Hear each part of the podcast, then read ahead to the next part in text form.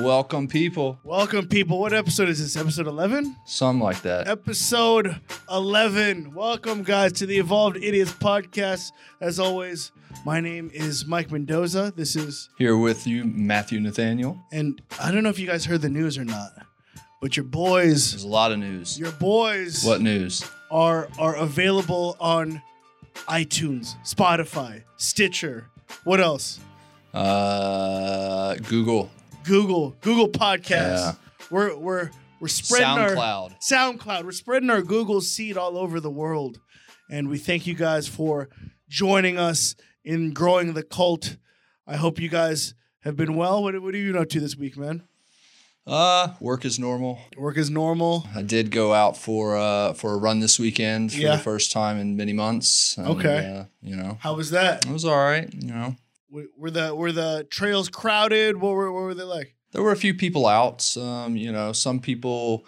I noticed that people had masks on, but they would kind of have them pulled down until they come across somebody. Right. Um, I had a few people look at me kind of weird, you know, because I didn't, I wasn't wearing a mask running because I was actually running. They were walking. and you're outside too. I was outside. I mean, I moved way over to the side of the of the of the trail and turned my head when and held my breath. I tried to even hold my breath while I went by the- them. I tried the to be very respectful, Yeah. but like, uh, it's it's too like running many miles in a mask is just I, I it gets sweaty and heavy and wet and now most of the time I don't complain about the breathability out of it, but once the mask gets saturated with sweat Oh yeah. that becomes very uh, that becomes more challenging. of course. It's like waterboarding yourself. And, and like we said before, like for me, it's like if we're indoors in close proximity, wear the fucking mask. If you're outdoors, you know what I mean. I'm a little bit more loose with it. I'm a little bit more like if I'm outdoors and no one is on the street, you know what I mean. Then what? what? yeah. you know what I mean? yeah. Like I mean, if you're outdoors and you're in a big crowd, you know, wear a mask. yeah, if you're if you're you know out there, you know, doing your protest, getting your protests on, all Yeah. wear your fucking masks Yeah. because it's not a game, right? Um, It's not a game. People, people are, people are. I mean, I, I- I've, I've heard a lot of conspiracies It's not even real, but there's four million cases now in the U.S. and you know about 175,000 deaths. I mean, there's something to it. there's something You to know it. what I mean? We do need to be careful, but we do need to have like some leadership that makes sense. Uh, again, we've har- harped. I feel like we harp on this a little bit every week, but Well, it's what's going on right now. That's why. That's why, and it's affecting like it's affecting me personally. Yeah. You know what I mean? Like so, these these issues are are deeply personal to me and, and my livelihood and my my you know my boss and and my coworkers and and my students as well. So it affects everybody. You know, everybody that I know, it, it has affected them. You know. I just wish there was some consistency about it. You know, that's my biggest Well, my biggest grumble. Like you've got Gavin Newsom out here who's really kind of taken a more strict approach to, you know, trying to combat the the outbreak. And then you've got Florida who's uh, so there's so many mixed messages, you know, the gyms are open, the restaurants are open, bars are closed, the convention got canceled because they can't hold a crowd, but yet they're forcing kids to go back to school Yeah. Uh, full time. I mean, there's no consistency to the messaging on how we should proceed. If we just had some leadership, and look, you know, again, we've said it, it's not going to go away. It's not going to just, you know, uh, Disappear. I, think, you know, I, I heard uh, that the vaccine, Gates's vaccine, might not be really uh, available until you know next next spring officially. So like we're dealing with this for several months.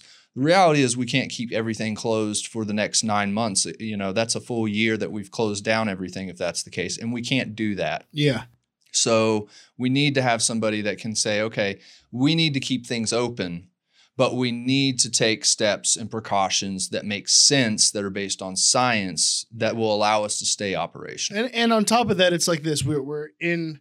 For me, the academy's closed again, right? We're in our second. They shut down uh, gym operations, uh, restaurant operations. If you can't seat people outdoors, they shut that down. Um, they shut a lot of us down for the second time, and we still have no notice on a, time frame. When can we? When can we expect to be open back up?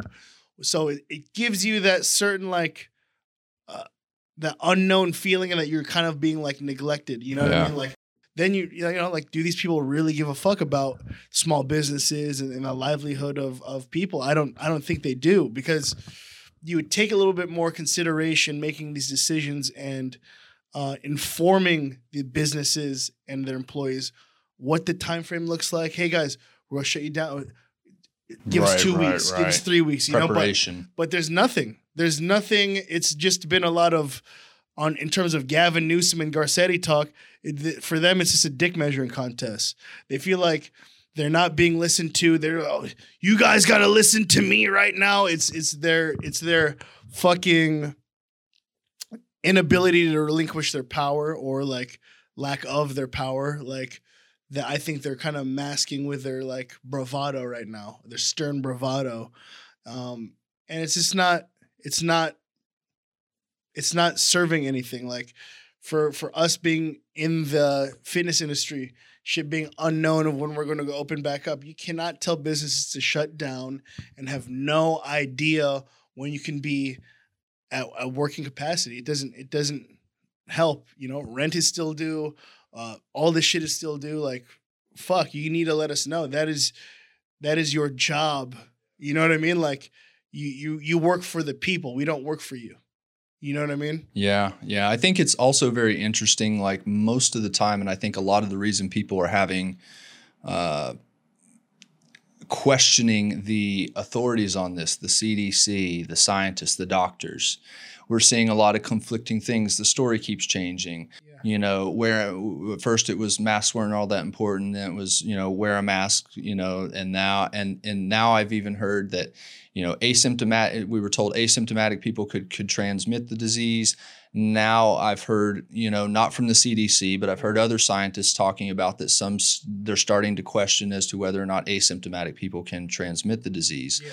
If asymptomatic people can't transmit it, it totally changes the game on how we can be operational Yeah. with it, with this. So that would be big news. But I think it's very important for people to understand just because the scientists and doctors' recommendations keep changing or continue to evolve, I don't think that that's a reason to not believe them or discredit them. The thing that people need to keep in mind is that these they're using the scientific method.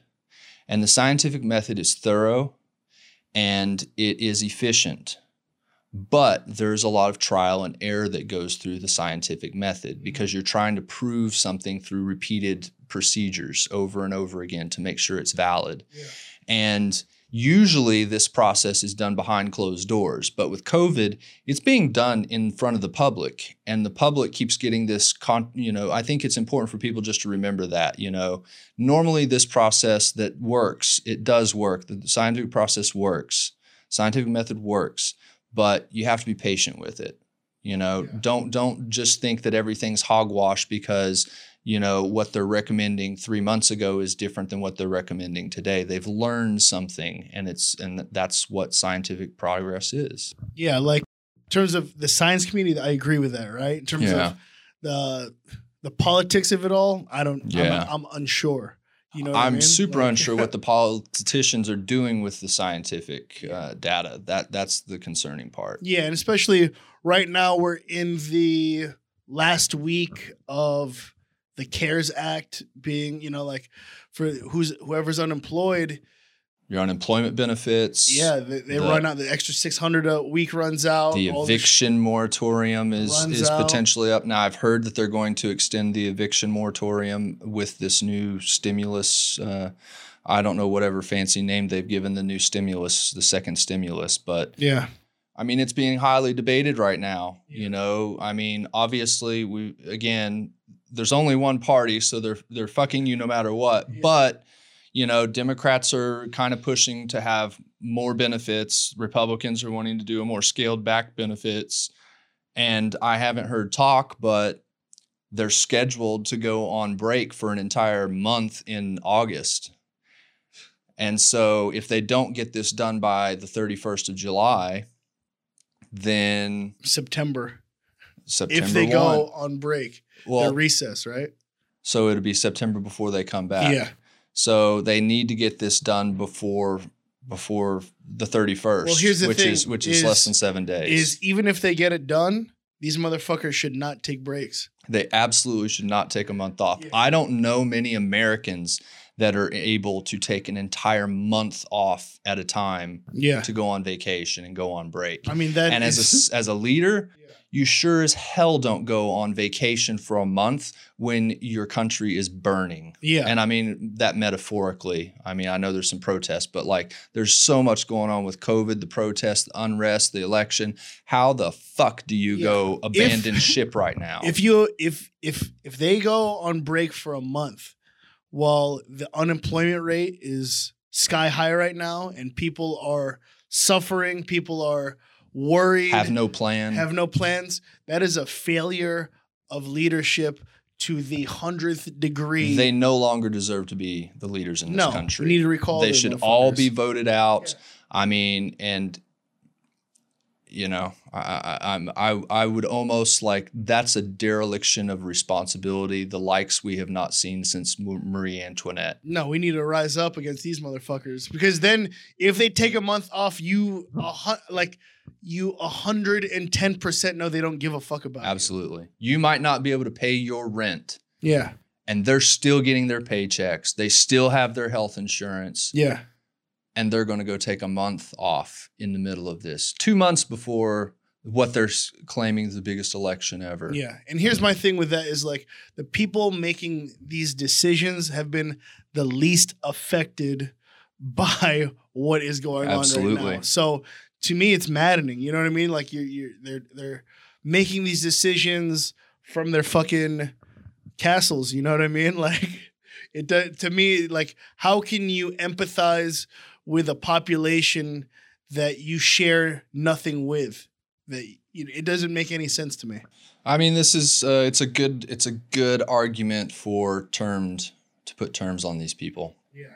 There's no reason, you know. I I don't think that being a politician is supposed to be a lifetime appointment. I think as a society and as a democracy, we would be much better off if we had you know a certain amount of term a, a term limit on everybody in politics. You know, like these guys that stay on there, like uh, Mitch McConnell and them They that turn have into been Pelosi. career politicians. They've been there forever. They're so, and also it helps eliminate the ability to of the corporate overlords to just rule our government. Yeah. Put term limits on them. You're cycling people out, you know, every I don't know, eight, 10 years, you know, put put eight, 10 year, 12 year limit, put a 12 year limit on it. That's what, three terms for most if they're, you know, I mean, outside of the president. Put 12 years on it. That's reasonable. It gives them enough time to go in there to learn the ropes to get some shit done.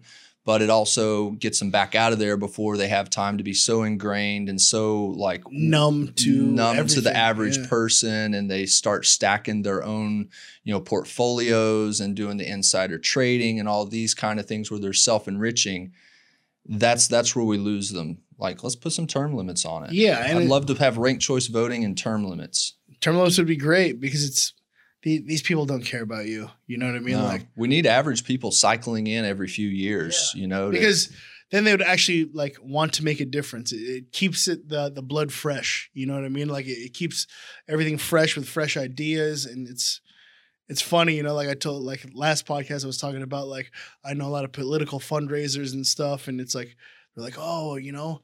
They, they post on their stories the next POTUS. So excited! It's like get the fuck out of here! Like if you're so like if you're excited for either one of these dumb fuckers, like you can- you can get out of here with that if shit. your life sucks right now joe biden's not going to save you Yeah, yeah. Unless you're a, a a baby that he's trying to sniff. I mean, I'm not saying that Trump's any any better. I mean, he he that asshole like wished Ghislaine Maxwell Well. good good luck or wished her well. wish her well. you I wish her well. You know, did you? And I don't know if you caught this. Andrew Schulz had a really good piece yeah, online about def- this. People defending pedoph- yeah, it's like basically both sides. So the Democrats are being quiet about her, and Trump's wishing her well. yeah, neither side wants to piss her off because she's got dirt on both sides and you know and it's like really whoever wins the election is going to have the authority to pardon her she might flip on who whichever side loses the election yeah. I'm I'm wondering what they got on her already. You know, I'm wondering what they got. Like, I'm wondering what's going to unfold from all all this.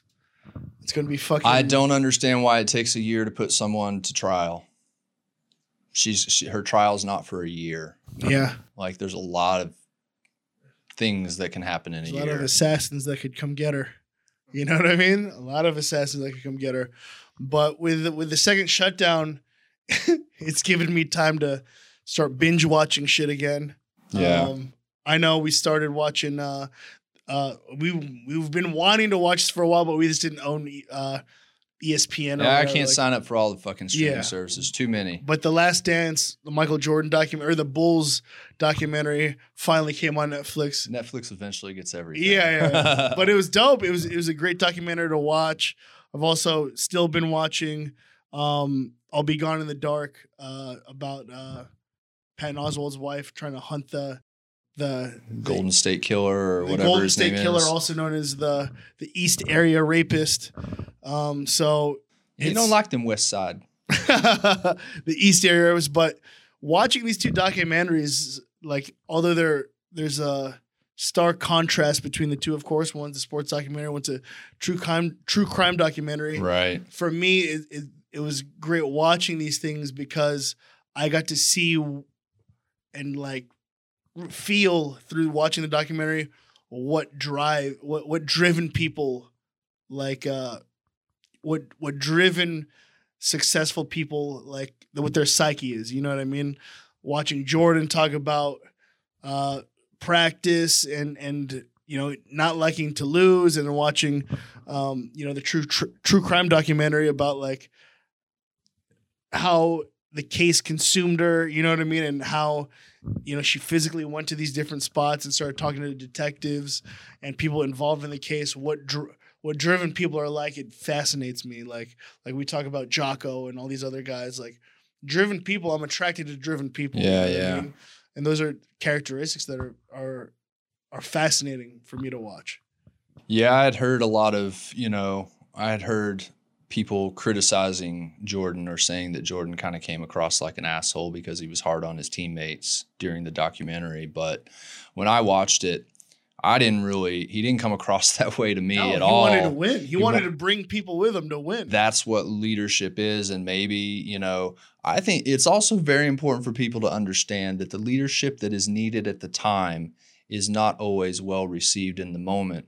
But in retrospect, people do realize it's exactly what they needed to get where they wanted to go. yeah You know, pe- people people just have to be open to that. I mean, Jordan did what he needed to do. He was there to win. He wanted to be the best and I mean, that whole documentary just really made me like I had almost forgotten how good he was. I mean, Yeah. it's been so long since we've seen him in his prime. I mean, he he could just dominate. The only person that really came out like an asshole in that documentary was Jerry Krause. I mean, yeah, yeah. how the fuck do you dismantle uh, a team that's won The six in eight years, six Yeah. championships in eight years, and you're not going to bring them back for one year contract? to try to get a seven I mean, just let if they get beat, they get beat. Yeah. But that's that's the game, yeah you know. Just because you had personality, just because you had a Napoleon complex. I mean, goddamn. I mean, but he did build those teams as well he built the teams, but making statements like "I'm," I, it's the organization, the organization, the organization. Motherfucker, he ain't out there shooting layups or, or drilling threes. Yeah.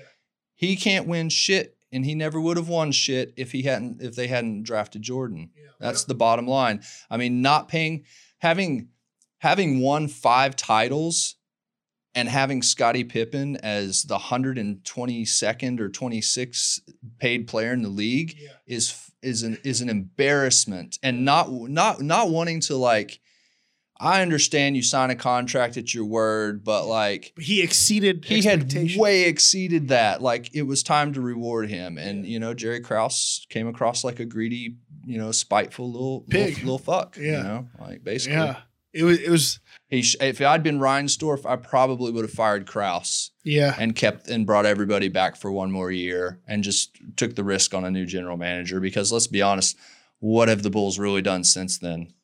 yeah man They ain't done shit. No. Krause Krause didn't do it again, which further emphasizes the fact that it didn't have a fucking thing to do with Krause.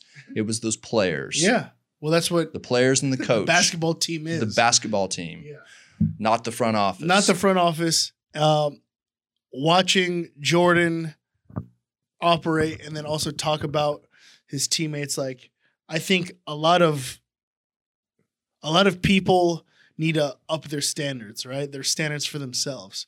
That's what I think Jordan wanted these people to do. And the way he showed it was just different. You know, it came off to some people as being an asshole. Like I've been in situations too, like, like fuck, man, why is this person so hard on me? You know, why does this person keep riding me? Like, because they want the best out of me. They want me to up my own standards. Um, so I could get these results. You know what I mean? Like, so I mean, I've even caught myself being the person that's riding too hard on other people, Yeah. and they don't, res- you know, they don't respond well. yeah, They've never been, you know, they've never had excellence demanded, or more. I shouldn't say excellence, but more demanded of them. You know, Yeah, and that's the thing is trying to look at the situation and understand it as this person's trying to help me grow instead of damn this person's being an asshole to me you know like when you take the emotional aspect out of it the emotions of like being hurt by something this person said or being hurt by them joking me trying to ride me to become better when you take the emotion out of it and see it for what it actually is like this person just wants the best for me um it's about business too. Yeah. Like, especially at the professional sports level, like.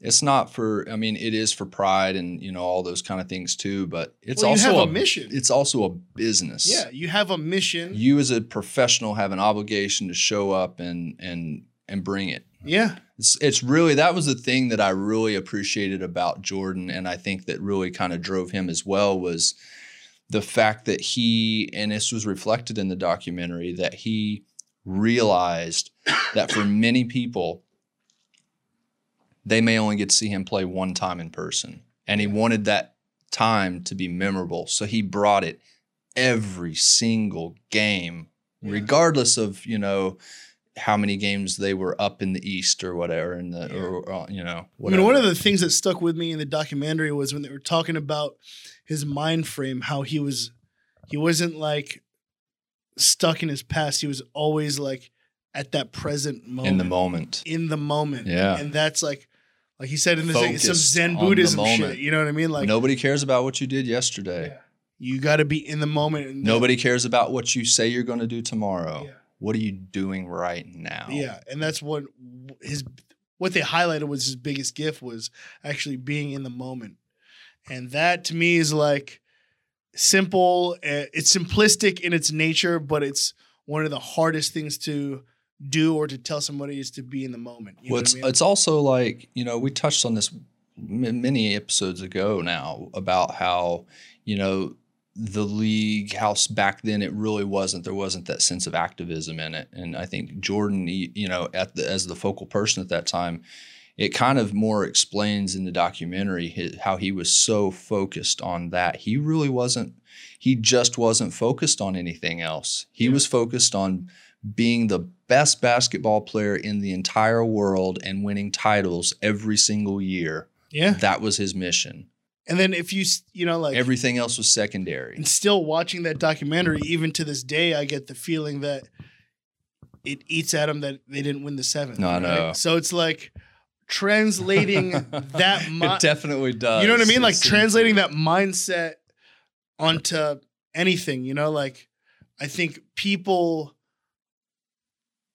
A lot of people right now are lost, or they feel like you know whatever. It's like they have to understand what their passions are, or recognize what their passions are, and be willing to make these sacrifices to um, expand on their passions or to find out what it is again. Because I feel like uh, me and you were we're very similar in the ways that we're we're led by our passions, right? Like we're we choose to do certain things because we're passionate about it.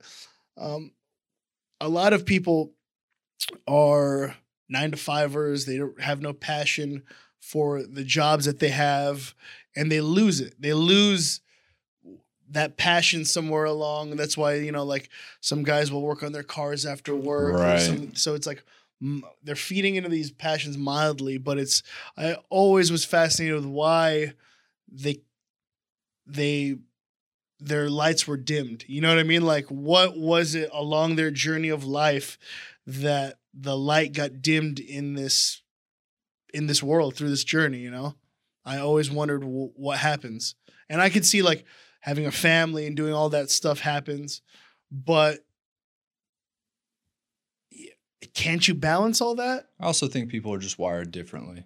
yeah. you know um you know it's like the same thing about somebody who maybe doesn't do well in in school but and so you think well they're not that intelligent but maybe later in life they find this thing that they're really passionate about they throw themselves selves into it and they become experts in it Mhm. you know it wasn't that they weren't intelligent maybe they lacked discipline Yeah. but they just hadn't found you know what was what was uh, interesting to them what they were passionate about like you said. Yeah. and maybe even you know it kind of goes back to like i think people are generally kind of scattered like that. You know they're kind of scattered. They don't really know and until they see something and then they focus in on it. It's kind of almost kind of like being a hunter back in the day like from our genetics you know? It's like we're always kind of scou- scouring the, the horizon looking for threats but we're not focused on anything because we've got to look everywhere. But once we see that one thing we focus in on it like a laser and then that's where it, what gets our attention. But i think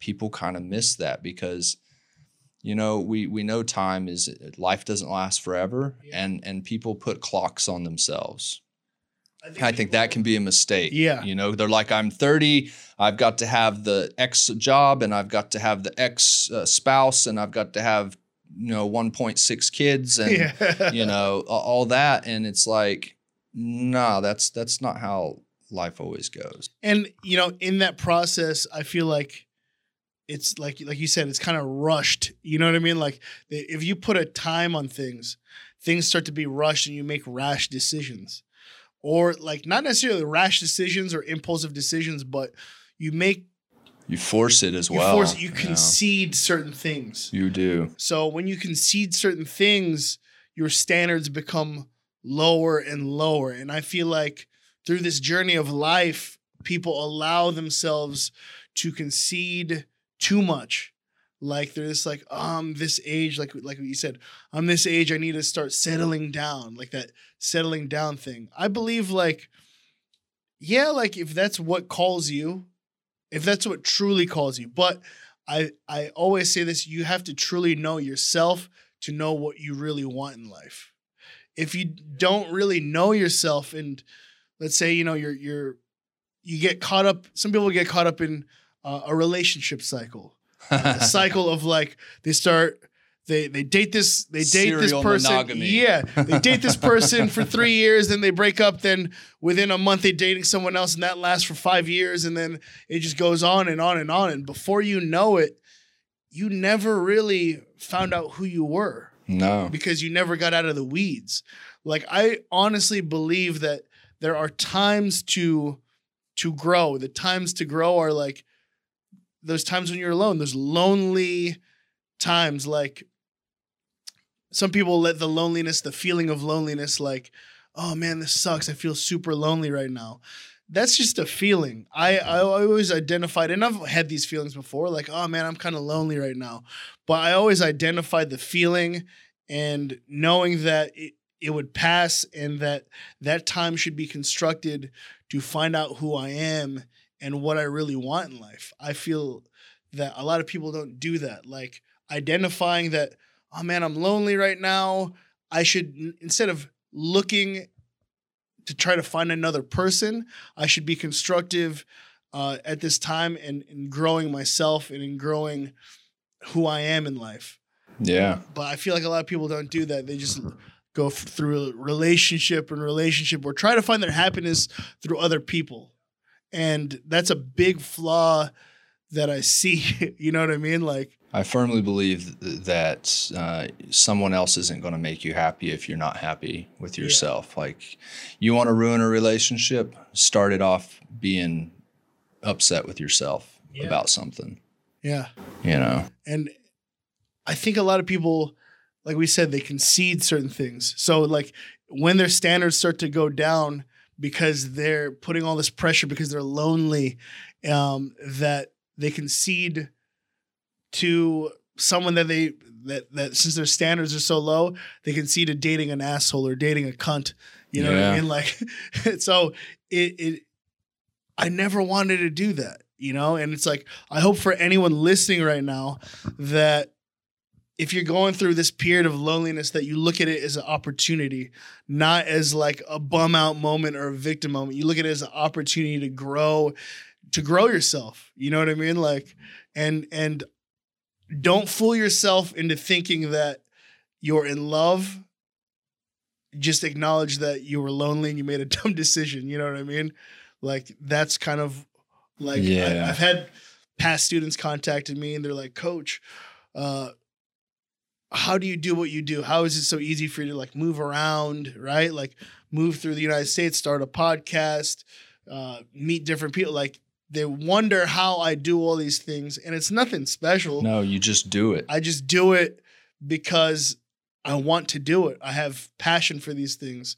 And I told my students, you know, like my past students from Chicago or wherever, they're they're like, they're like, uh, like, don't you don't you feel like you need to do this or I feel like I need to do that? I'm like, I don't feel like I got to do anything. I want to do these things. So, you know, one of my students uh, in Chicago was like, he's in a he's in a long a he's in a long distance relationship, right? And he's oh he's he's wondering why why he can't allow himself to move to a different city or like let go of like this wanting to be in a relationship. I said it's because you haven't identified who you truly are and have the hope and strength to to do something. He ultimately, at the moment, he doesn't have value of himself. Yeah. If he valued himself, he would realize that he's just holding his his life back right now. I Yeah. mean, there comes it's, you know, I I I'm both blessed and cursed in different ways, but early early on, I, I I was in a, a fairly serious relationship, and when it ended, I I, you know, I you know was down about it. Mm-hmm. and I, I let myself be sad for a few weeks. And then I had somebody say some some some very wise words, you know, to me, and it made me just want to, you know, I was like, "You're right. I've just got to like pick myself up and fucking move on with my life." Like, Yeah. and you know, you just you stop moping, you know, you stop drinking every night and and and moping and sleeping around and passing out on the floor and instead you get up and you start going back to the gym and exercising and going out and doing things and You start building your move self-worth on with your life and Yeah. it does begin with your self-worth you have to believe that you're worth it Yeah. You know and that's something every we all struggle with Of at, course. di- at different times but there certainly is a propensity today with like everybody's getting butthurt over their little feelings and you know sometimes you got to grow a thick skin. It's like well how do you do this or how do you do that? And you know there are still many many things that i have failed and i'm trying to still accomplish and succeed in in life uh, that i struggle with but how do you do something the one thing that i have certainly learned to accomplish things is don't make ex- you just do it. Yeah. like how, how do you make yourself get up uh, you know early in the morning? Or how do you make yourself go work out? Or how do you make yourself start the podcast? Or whatever it is you want to do. Just do it. you gotta just fucking do it man. It's it's it's that simple sometimes. Sometimes it really is that simple. And it's you know what? Nothing is worse than realizing that you're you're you're not really depressed you're just lazy. Yeah. You know Yeah. when laziness is causing you to to be stuck in that rut Laziness That's is terrible. depression's best friend, right? it absolutely is and that's one thing I put told, in put in some discipline Yeah. ar- around it and help get yourself out of that. You don't have to like be super strict all the time, but like it will help you get out of that rut and Yeah. help start structuring a different pathway forward. Yeah. And you know, like he's get still you a- on the path. Yeah, he's still a young man. and I told him my advice for him was do something for yourself every day and build slowly. That and there's and there's there is no such thing as one true soulmate Yeah. for you. You could you there are many possible mates out there and that's something that people need to realize as well. Don't get stuck on one person. It's not it's not just saying go out and play the field and be reckless, but like if it doesn't work out with somebody it's fine. Yeah. There's others out there. Yeah. You've been sold this belief of like one soulmate and it's it's kismet and all this shit. Yeah. That's Hollywood and Hallmark that have made billions of dollars on on brainwashing you into believing that there's something more to it than there is. You're attracted to somebody through your genetics, through our animal instincts, and then you get hooked you you find somebody that you kind of like and the longer you're around them the more those chemicals start working in your brain Yeah. and those neural pathways really start working and re- realigning themselves and what you call love is really just you being addicted to a drug in your brain. I mean that's the reality of it. Well, and I look at so you know don't get hung up on these things. Yeah, you know I- you can move on and find other people. Move on, find other people, and and honestly, it's like this: is find your fucking like make sure the chick you're you're with is gonna be like your fucking ride or die ride or die, one of your best friends. You know what I mean? Like if you guys can't even be friends, then what the fuck are you doing? You know what I mean? Like like looks are important looks are important, But but you've got to have a little more to it than just Yeah. that.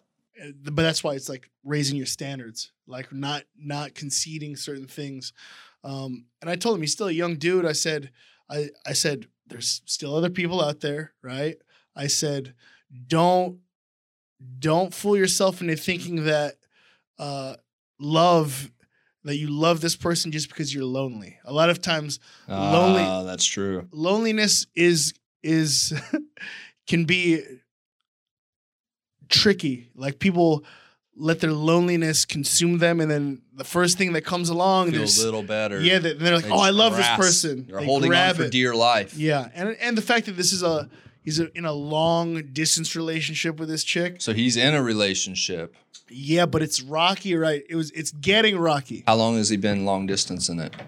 I think like six months or something. But I told him this. I was like, I told him, and I've been in a long distance relationship. None of them really work out.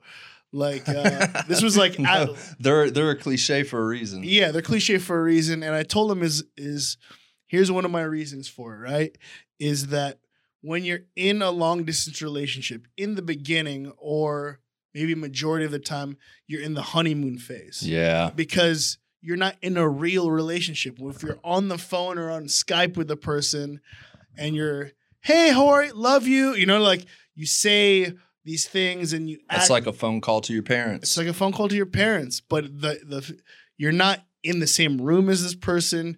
You're not swapping energies with this person. You're not seeing their flaws and they're not seeing your flaws. Because the truth is everybody's flaws is is how you deal with that. You know, are you gonna be like, yeah, when you have that one phone call of the day with your long distance mm-hmm. partner, you're not telling them about all the terrible shit you did in the day Yeah. that, that they don't have to see or know about. You know what I'm saying? and Again, it comes back to like projecting. What is that image you're projecting? Exactly. So it's it's definitely for him. I was like, listen, man, like if if you quote unquote love this girl or whatever, right? And you want to deal with this long distance relationship, that's up to you. But I told him like you I think you just need to be free and find yourself first, bro. You know, like I said, you're a young man, you got to decide what you want to do in life, who you are, right? And then from that then maybe you attract something different into your life. You might attract a cool chick who actually lives in the same town as you. You I mean, know I, think you know, may, maybe, but I think it's when you really think about the numbers of how many people live on this planet. yeah, It is to me the most unbelievably silly thing to think that you're going to find your mate within a hundred mile radius of where you live or where you like were born or any of that kind of stuff. Yeah. Like, there's so many people out there, even though we've got cultural differences. Like, I think people would be amazed at how many people they could like, you know, spend the rest of their life with from another from another culture, another country. You know, like because I, I mean, I think there's one of there are definitely repeats of our typecast throughout the world. You Yeah. know what I mean? yeah, and that like uh, I told him, you know, like I've learned from my mistakes. You know, I know when I'm, I, I didn't have the standards for myself that I let certain people into my life that I shouldn't have let into my life. Period, because they're trash Yeah, people. yeah. You know, so then I was like, in when you're in the driver's seat, you, you, you you don't know it's happening, right? But then, like in retrospect, of course, everything's hindsight twenty twenty. But in retrospect, if you really look at what happened or what played out in your life, and I'm like, man, why was, why did I allow these shitty people into my life? Then you realize that it's it's never them. It's never them. They were shitty to begin with.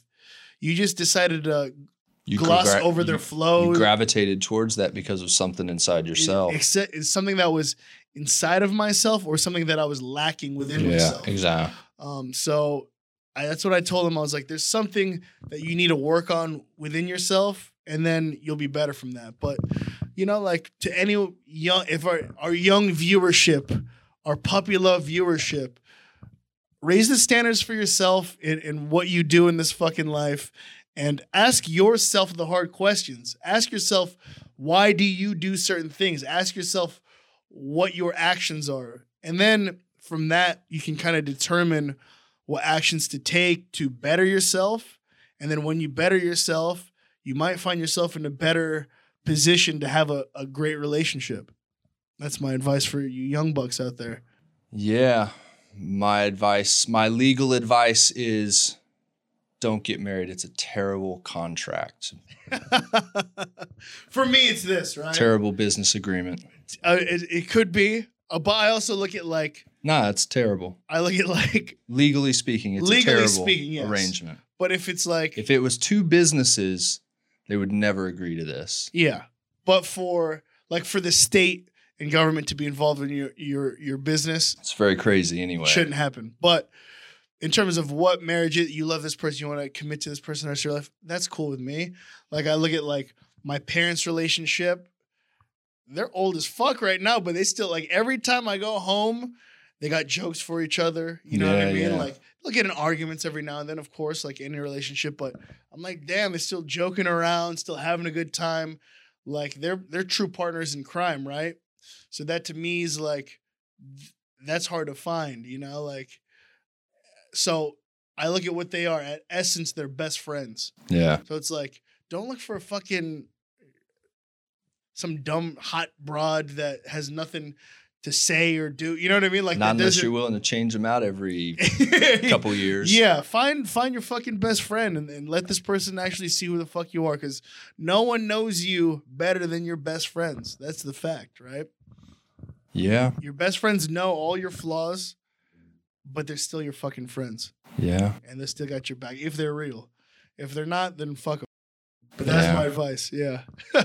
My advice is don't put so much stock into relationships, period. well, put in When stock. they when it comes and it's meant to happen, Yeah. it happens. I look at like Don't put in stock it. in yourself. If that person puts stock in their self and you guys choose to hang out with each other, then that is a healthy relationship. It shouldn't be if you're dependent on one or another or like you gotta I gotta Skype with them at this certain also time. the energy balance. Yeah. Like, you know, make sure when you're around somebody it's not just a one sided energy. Yeah. You know? Which which is a lot of it is, man. Can be. A lot of it is. But that's one thing I, I- did want to uh, talk about today to get to help my my uh, my young bucks back back in the Midwest out. You know, You know my feelings. Everybody needs to get get over their chestnut syndrome. chestnut syndrome. Yeah. They just need to they just need to kind of For for grow, those grow, grow a thicker skin. yeah, for those of you that up. don't know what the chestnut syndrome life is hard and and the strong survive. Yeah, it comes from David Goggins, right? And you know the the syndrome is this is like as you grow in this life, your your you start out your nut your nuts drop your nuts you're drop. a man. You're a fucking man, right? And then you start, You start going through life yeah, and as you you know come to so, along certain moments you, you make a compromise here and your your nuts kind of shrivel up a little bit and they kind of come up to your midsection yeah, and you come across some more shit and it compromises you again your values what you're really trying to do and and your assertiveness and man they shrivel up a little further and they're up in your abdomen your and then it just keeps going yeah. and it just starts eating away at you and then all next thing you know man your nuts are up on up in your chest and you got the chestnut syndrome and no one likes nuts on their chest. Not real. Well, no. Yeah. So, so, But that's what it is. That's what it is. Uh, but like Goggins, fascinating guy. Like we're me and you tend to be drawn to these uh extraordinary characters, right? Like Yeah, yeah. extraordinary characters because very driven, very focused. Yeah. Like, yeah, I don't know. Just fits that mentality. has that mentality and we have admiration for these people because you are what you watch, you are what you surround yourself with. So It helps me have that discipline and that drive in my own life. Like, Yeah. just, just kind of like, you know, w- listening to these people speak and, you know, Well, it's like, watch- damn, I'm being a watching their little right videos. But you gotta, is- you gotta be like, exactly, I'm being a bitch right now. What I mean? exactly. I mean? every morning that I'm laying in bed and I'm like, ah, God, I don't want to get up. I think of fucking Jocko and I'm like, that motherfucker's been up two hours already. you know, it's like I need to get my bitch ass out of bed and go do something and get my day going. For me, it's like, oh, I'll be up in a little bit, but then I'll get some shit started. I ain't getting up at 4.30 a.m. like Jocko, but I'll still get some shit done. You know? No, but I you know, and he, and he's you know he said it before. He's absolutely right. Like, and I still fall victim to it. You know, it's like hitting the snooze. It's like when I set my alarm for five a.m. or six a.m. You know, it's like he- me hitting my snooze. You know, and getting an extra eight or ten or fifteen minutes. What is that really doing? I've already woke myself up. I'm not getting quality sleep. I never feel really that much more rested after just a few minutes anyway. Yeah. It's like just might as well get up, get the day started. Yeah. Get up, do ten jumping jacks. Get the get the day you got going. You got out of bed, do jumping jacks? I mean, sometimes well, sometimes when I, when I'm feeling good, Yeah. you know, late lately, you know, actually, you know what? Since I've started, you know, the gyms were back and you know, I started getting a little more active. Not like, anymore, Governor. I know, now- Governor now they're not, but- but I've really stayed with it and like my my back is feeling a little better, you know. So like I am a little able to be more mobile. But man, there during the hardcoreness of the COVID, man, my I'd wake up and my back would just be all, Destroyed. all just jacked up, yeah. you know, real stiff. And so it was rough getting going in the morning. There was no jumping out of bed and doing jumping jacks. Yeah. But I did is a good way. It's some you know, it's like ripping the band-aid off. It's like Yeah. with anything, you know, whether it's moving on from a relationship or whether it's, you know, getting yourself out of bed in the morning. Sometimes it's best to just, you know, wake up and take that cold shower, wake the fuck up and get on with it. Yeah. Yeah. Discipline and, and raising your standards, right? Yeah. Right now, my standard for that is not there yet. I mean, it's it's important to enjoy things too, but I think sometimes in our culture, especially, a, a culture of of plen- plentifulness, Plentiful culture. yeah, a plentiful cul- a culture of plentiness, of plentifulness, I guess is the way you would say it. Um, Yeah. You know, I, I think we we have gotten a little soft, and and you know we don't we we value pleasure maybe a little bit too. Our our our discipline pleasure balance is, Is not off necess- scale. It's a little off scale. You know what I'm saying? yeah. So I just think having that a little more balanced out would be good for society overall. It's just like with the whole COVID thing, and like we've talked about before, with people not having, um, you know, exercising and having, you know, a good immune system and being healthy. It's like, you know, maybe, you know, people have to take a certain amount of personal responsibility and kind of and and make themselves do this and have the discipline. Yeah. And aside from that, too, is, is take pride in what the fuck you do. I mean, how much better would society be if everybody and and, and I know we can't do this because we're a country of, of, of freedoms and people would certainly complain about Give me it. some communist shit. What are you going to say? I, I mean, how much? I'm just saying, hypothetically, how much better would it be in this country if everybody was mandated to do 20 minutes of exercise every day? Doesn't have to be. Doesn't have to be. Uh, you know, a, a hardcore, crazy. You know, class or or a hardcore workout, but get on the treadmill for 20 minutes. Get on the bike for 20 minutes. Everybody's at different levels mm-hmm. but just for 20 minutes, how much more productive I think we would be, how much also I think calmer people would be because they would expend that energy that just gets Yeah, on us, you know. But you you'd have a certain amount of population that Our would health would be better. agree with it, but then you have others that if I don't want to do it, then I know, I it. know. So of it's like, course, of course, it, of know? course. Yeah. But but we would be better hypothetically. I mean, I just think that you know, in a hypothetical situation, of Yeah. course, I think that we would be better off. Yeah. Th- I think society would be nicer to each other. I think it would be better. We would be healthier. You know, lives would be better in general. Yeah. Well, I, I totally agree, but it, that would never happen. But how you know? uh, but is that something that's just as simple as comes down to like messaging, like marketing, basically marketing to the American people, like why you need to exercise for twenty minutes every day and eat a salad instead of buying Doritos and uh, and having a, a two liter. All of it comes down know. to marketing. like i mean i mean eh, you know and maybe it's we change maybe we do change the structure maybe we you know have to you know make the cost structure different as well Right. maybe somehow we need to you know make shitty food as expensive as you know grass fed you know free range beef Yeah. I, I don't know I, th- I, I I think it's this. I think that it's marketing, right? Like a lot of it's marketing. Like people's minds can be formed through marketing, right? yeah for people's sure decisions can be influenced through marketing. So a lot of our marketing right nowadays are, are just like shit you really don't need, right? What if you had to take, what if like a company, like a soda company?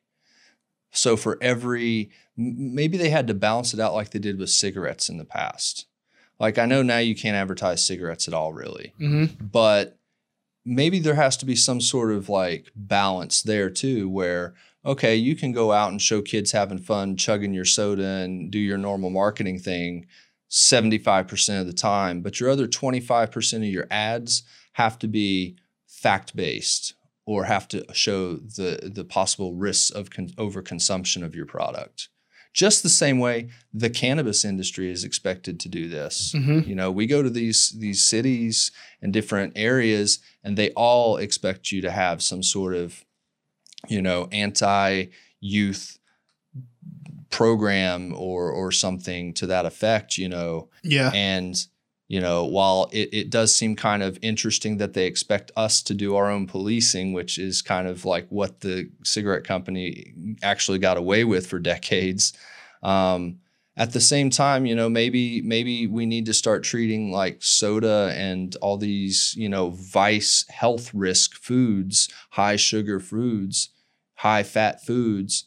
Maybe they need to have some more balance in the way they're represented in the market. That's true. Like, but if you look at it like fast food outmarkets everybody, right? maybe fast food shouldn't be allowed to advertise on TV.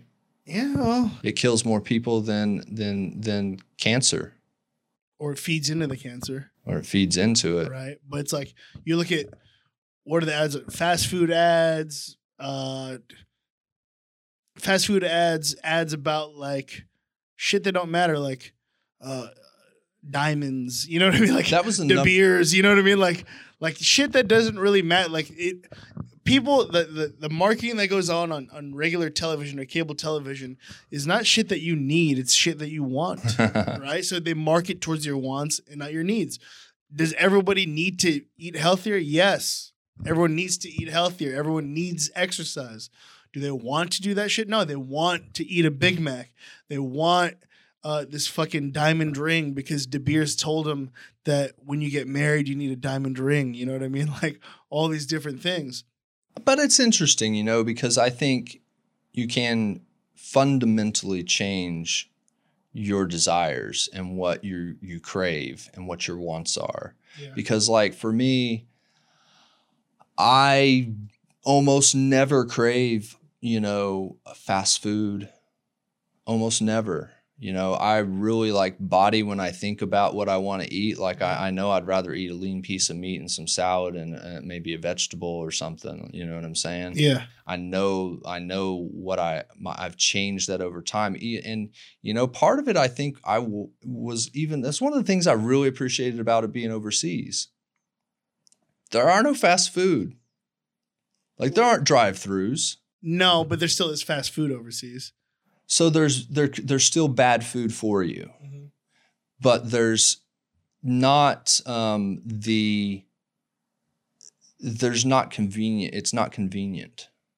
You can't just pull through the drive-through and go get it. the The amount of drive-throughs I saw over there were few and far between. I, I say that's probably where you were at, right? Like in Iceland and in Spain and all those areas that you you were at. But in I think in like in Asia, like shit ton of fast food places over there. A lot a lot of fast food places over there. Yeah, I mean there was there you know and there was more in in the UK. Yeah. but it was it still wasn't set up as a drive-through. Right. You know, it was like you want to go get your Kentucky Fried Chicken or your Domino's or whatever. You're gonna have to get go park your car. You're gonna have to go walk in. You're gonna have to go get it. Yeah. Well, I think anything know, that really The convenience factor just took it down a lot. Yeah. I think anything that really involves your vehicles is a very American thing. Like Yeah. like especially at the boom all these things like you think like drive-throughs drive-in movie theaters it's like the american like marketing Oh, you know we're what I for mean? sure Like, more it's like- attached to cars. of I- course like they're also a status symbol here, is where they're not as much over there. yeah it's like uh, let's hit the open road that's a very american thing I need you know my car mean? to represent my personality Yeah. or something. yeah one thing about la is like i see people with the dopest cars like the most expensive cars that don't know how to fucking drive oh my god, dude! Like, like I'll be like, wow, that's a nice, uh, that's a nice G wagon or Maserati, but then you don't know how to drive it. It's fucking like you're a terrible driver, and you're you're a mom. Why do you have this? yeah, there's a lot of people that have cars that they don't really need. yeah. I mean, you know, Well, I, again, it's about what you want. it does come down to about what you want. You know, I guess It's about changing those wants. I guess it's, it right? is it is about changing the wants. You know, I I don't I don't want to live in a country that's not free or doesn't have democracy. Yeah. So if we want society to be better, you know, we don't want to go to a communist state, obviously, where we tell everybody, you know, government dictates what we're allowed to do to keep us efficient and keep us healthy and all these things. Yeah. So we have to change the mindset of our culture. That's why I hope in the the private sectors, like they start maybe marketing towards like a healthier lifestyle. and it's know? it would really be nice to see and i know i know that this sounds so so far-fetched but i really wish that business leaders or more there are a few but i wish more business leaders would take a responsible approach to how they run their businesses and how they represent their businesses you know? You could you know if if everybody you know and it just comes down to money that's that's ultimately what it is. We're in- capitalism. we're in love with seeing our our profit shares grow at quarter every quarter and when they don't we're deemed as a failure from a, from a ceo perspe- perspective you know they're deemed as a failure if they don't continue to show growth but it's ridiculous to think that you can maintain positive growth in, indefinitely forever yeah. that doesn't make any sense. At some point, the reasonable and actually responsible strategy, instead of having to get into where we're shifting like a shell game now, would be to like grow your company to a, a point, you know, and then figure out a long term place for it to be able to be be profitable and be stable and continue to have growth, but not it doesn't need to be exponential growth every quarter Yeah. Yeah. No, then, then then you could take the the stances where you could you know represent yourself more accurately in the market you know you want to sell lucky charms great show them with the the magically delicious uh, leprechaun and all that stuff but also throw in a commercial once in a while that's like you know what too much of the lucky ch- show a fat show a fat leprechaun you know Yeah, yeah. and it, he, he ate lucky charms every day for 20 years and this is how he ended up you know or Yeah. like but something to balance it out and, and show some responsibility and like indulge in it every once in a while, but don't let it be your daily habit. Like Lucky Charms once, twice a week, whatever. But if you're eating Lucky Charms seven days a week, two times a day, but that's the problem is that the people who run lucky charms want you to eat lucky charms every single yeah, day Yeah, because they got they're making more profit. I agree, I agree, but it's a real conundrum it's a conundrum. But it's like I feel like if it's if healthy things are marketed better towards um just the normal like normal consciousness of of the people like then they'll make better choices You know what I mean? They'll be like, ah, maybe I shouldn't do that right now. You know, like I feel like, like if you eat, you know, vegetables and grass fed beef and all this shit, and they someone markets it, it's all about how you market. If they market it right, and it it reaches through pop culture, because like you think like McDonald's, Gatorade, all these things are very pop culture ish. They're very like it. It's tough to market though. It's very Americana. these it's tough to market these grass-fed natural foods you know especially like when you can go to the store or you can and buy this steak that's natural grass-fed open range you know steak for $10 and it's going to serve one person Yeah. or you can go to McDonald's and spend that $10 and feed you know two people Family, yeah. That's that's where it becomes the, the the problem becomes like how do we make it to where more people can afford to eat better Mm-hmm. you know and and it doesn't necessarily mean that you have to don't don't think it's a huge and people don't need to think it's a huge leap like that you have to go straight from eating McDonald's and fast food to eating only the high, highest quality food that's super expensive. Like, do it incrementally. I mean, I, I don't shop super expensive by any means. I shop on a on a pretty fucking tight budget actually. But I go so I, I I don't you know necessarily get free open range. You know I do sometimes, but not not all the time. You know, I can't can't don't don't can't do it. You know what I mean? yeah. So, but you can still make the choice that I'm going to go buy the stuff and have a salad. I'm going to go buy the steak or the chicken and I'm going to eat that instead of eating the the double whopper with fries and a soda. Yeah. You know, like you're making that that choice and then you just have to have discipline to make yourself fix the food. Of course. You know, Yeah. that's the set. That's step two, That's step two. and then you got. I guess you got to clean up after yourself. That's step three. but yeah, no, I, I agree with all that. I, I, I think that I think when you shop and you do all these things, you look at all of your decisions and your shopping as an investment. You look at it as into an- my body. an investment in your body and in your future because you have you have the right role mo- quote unquote role models to look up to the the From my perspective, from your perspective, sure. the people we talked about uh, prior uh, in this podcast. But some people they don't have these role models, or they they the role models that they look at don't really give a shit. You know what I mean? Like, especially the youth of today. Like, it's like, how do you mar- like, how do you market these things to them? You know what I mean? Like, how do you market eating healthier and doing all these things? Get to that. It, it becomes like wh- what you put value And If they start looking at like what they eat as an investment in themselves and in terms of like you f- you know you eat better, you look better, you'll feel better, you'll make better decisions, then you could kind of go go into it, right? But uh, when people eat or want something to eat, it's a very impulse thing, right? Same thing with me. It's like I'm like I feel like eating a fucking pizza today. I'm gonna do that. It's a very like I'm gonna do it. I never do this. See, but I like, shop and Yeah. then that's that's what I eat for the week. yeah.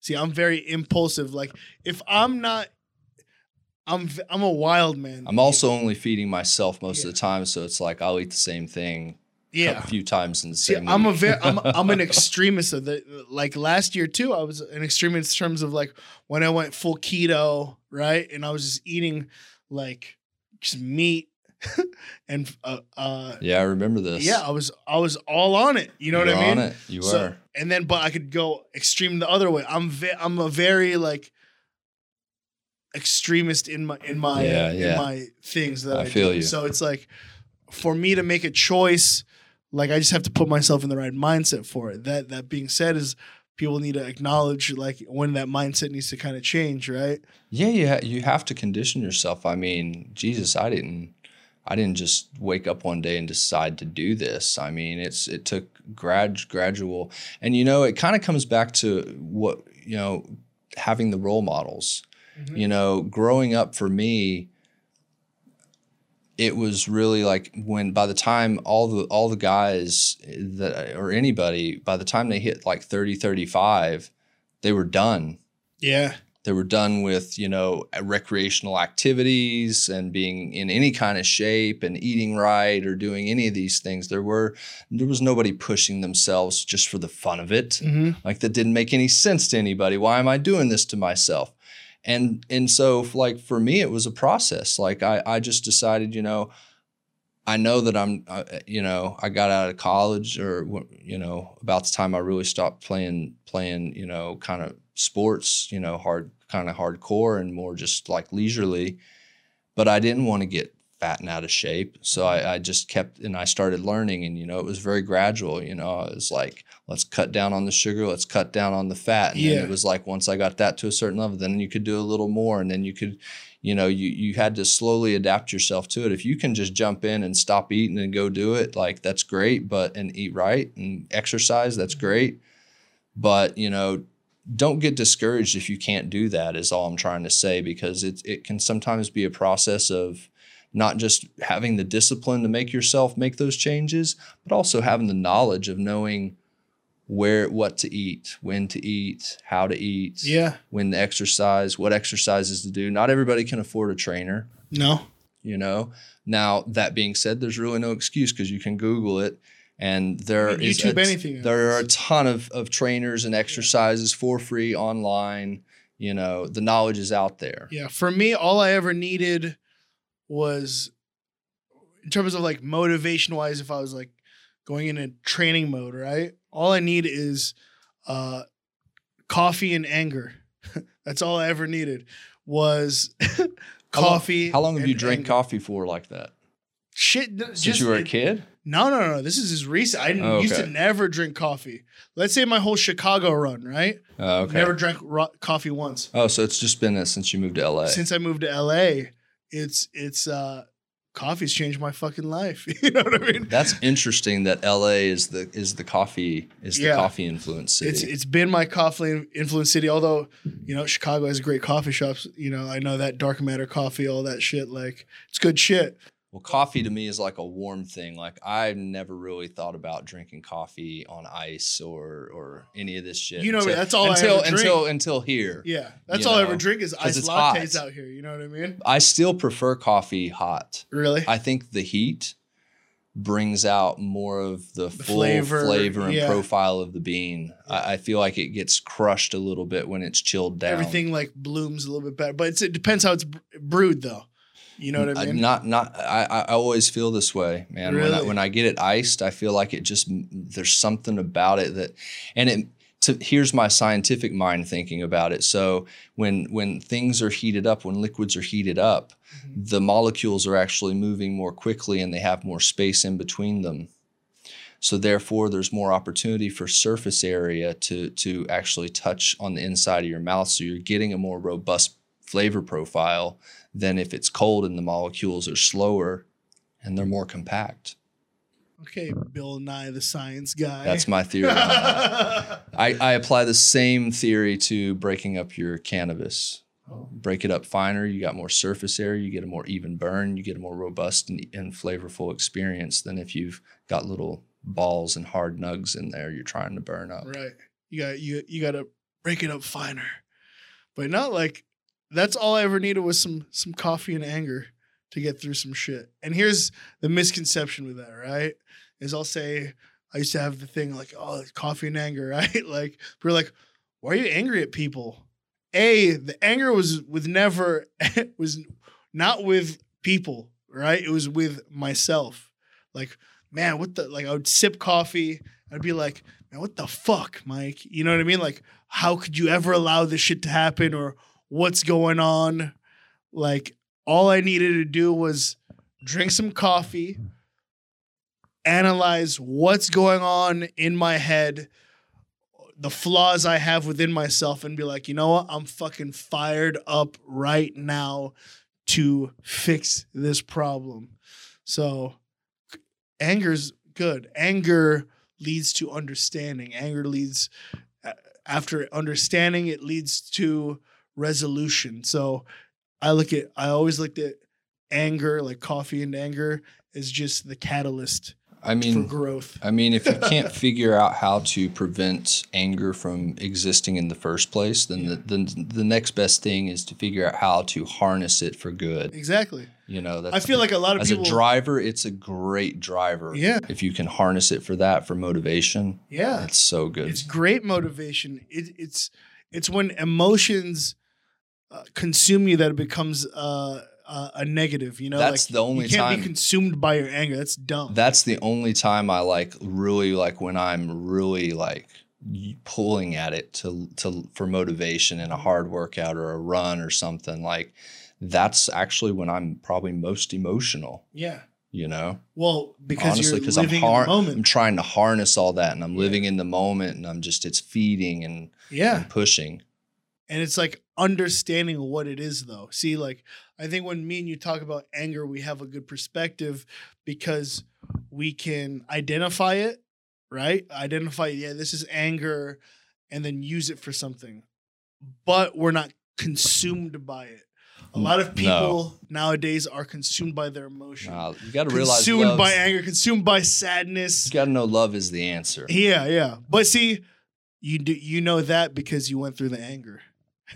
You went through the the the catalyst for it was anger, understanding, resolution, love. I also have uh, an expansive mind. okay. You know, I, I understand. shrooms every day. I understand. I understand, you know, and I think they're they're that you know a lot of people don't understand how connected everything is. If they understood that, they would really understand that treating everything and everyone is is a better approach. yeah, like, I I agree with that. I I am an asshole, right? I Yeah, I can be an asshole too. I am an asshole, but I'm also the nicest dude you know. You know, Yeah. like, like I'll never ask somebody to do something that I won't do as well. yeah. That's that's that's the one thing I will say, and I I will take that. I learned that lesson from my from my grandmother. See? You know, Role models. Role, ro- yeah. There you role go. Role models and uh, it's it's something right now man like we don't like the youth of today i hope i hope they're looking at the right role models not the wrong ones you know but they have to wade through all the bullshit to find it you know like Yeah.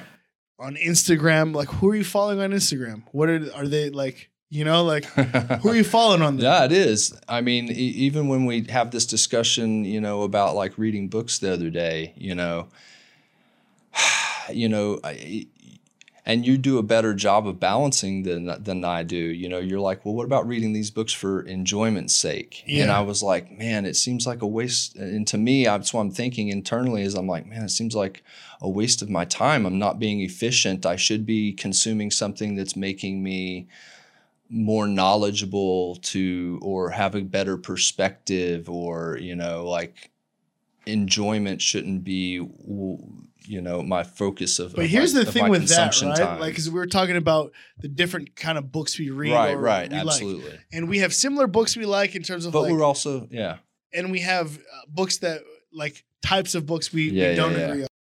My whole thing with like, i wouldn't say we don't agree we just don't i don't we have different values on them yeah, like for me, like with science fiction uh, books and all that, like when I read these books, I do get something out of it in terms of like betterment for myself though because it you think about every kind of sci-fi book or every hero's journey right? It's how you interpret that story. So it's like there's going to be conflict there's going to be uh, resolution there's all these things that you read in these stories that you can always apply to yourself and, and your life.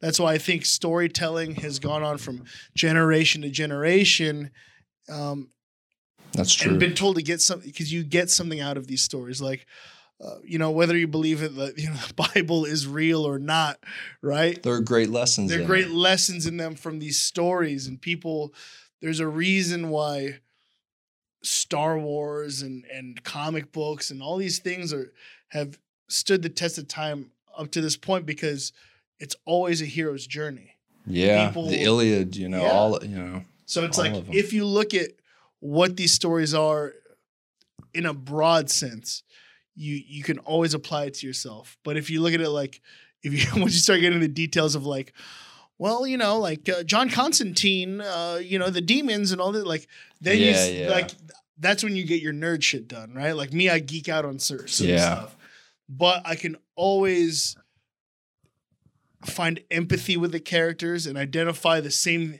characteristics within myself because like you'll read a character and be like damn this guy's deeply flawed but he's still trying to get through some shit quite like myself Yeah. right yeah. so i think it's all about the lens you read it with um you know unlike you know we read jocko's books it's just straightforward like he'll give you a story right he'll give you a story yeah. give you an example of how it, it was a failure or it was no a interpretation. There's no inter. It's it's more black and white, right? But that's you know it's a different topic. It's a and different for topic. that that is an excellent delivery method for that Yeah. topic. But my thing is this is Leadership, by the way, is the topic. of Jocko's Clear books. communication is a foundation of Yeah. leadership. Just so no, we know what we're lacking Yeah. right now. and you know like I I always look at any type of book that you read is a self help book, because you're always going to get something positive out of that. So that's kind of the way I look at that shit. Yeah. Yeah, you know, now that you say that, you know, I used to read a lot of, I mean, it was largely fiction when I was younger.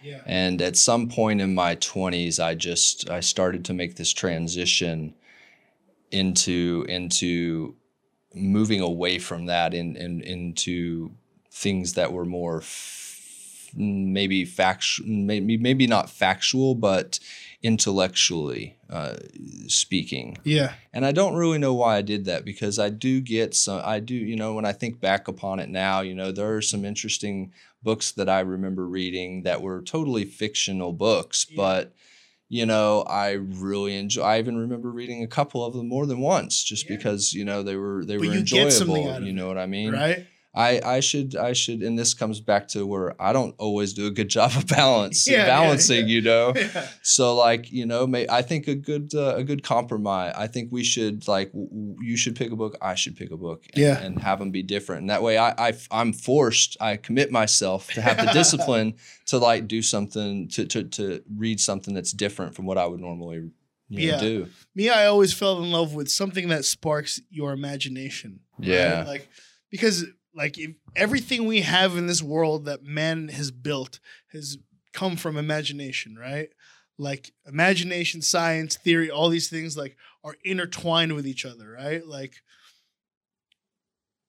the fact that all, like, the cameras we shoot the shit with, it going to the internet and all this stuff came from an idea, right? Which an idea comes from someone's imagination Yeah. is fucking crazy. So I've always been um I've always been fascinated with with c- constantly growing your imagination because as as a kid your imagination is all you got, right? Like your imagination is like what fuels you as a as a young child, right?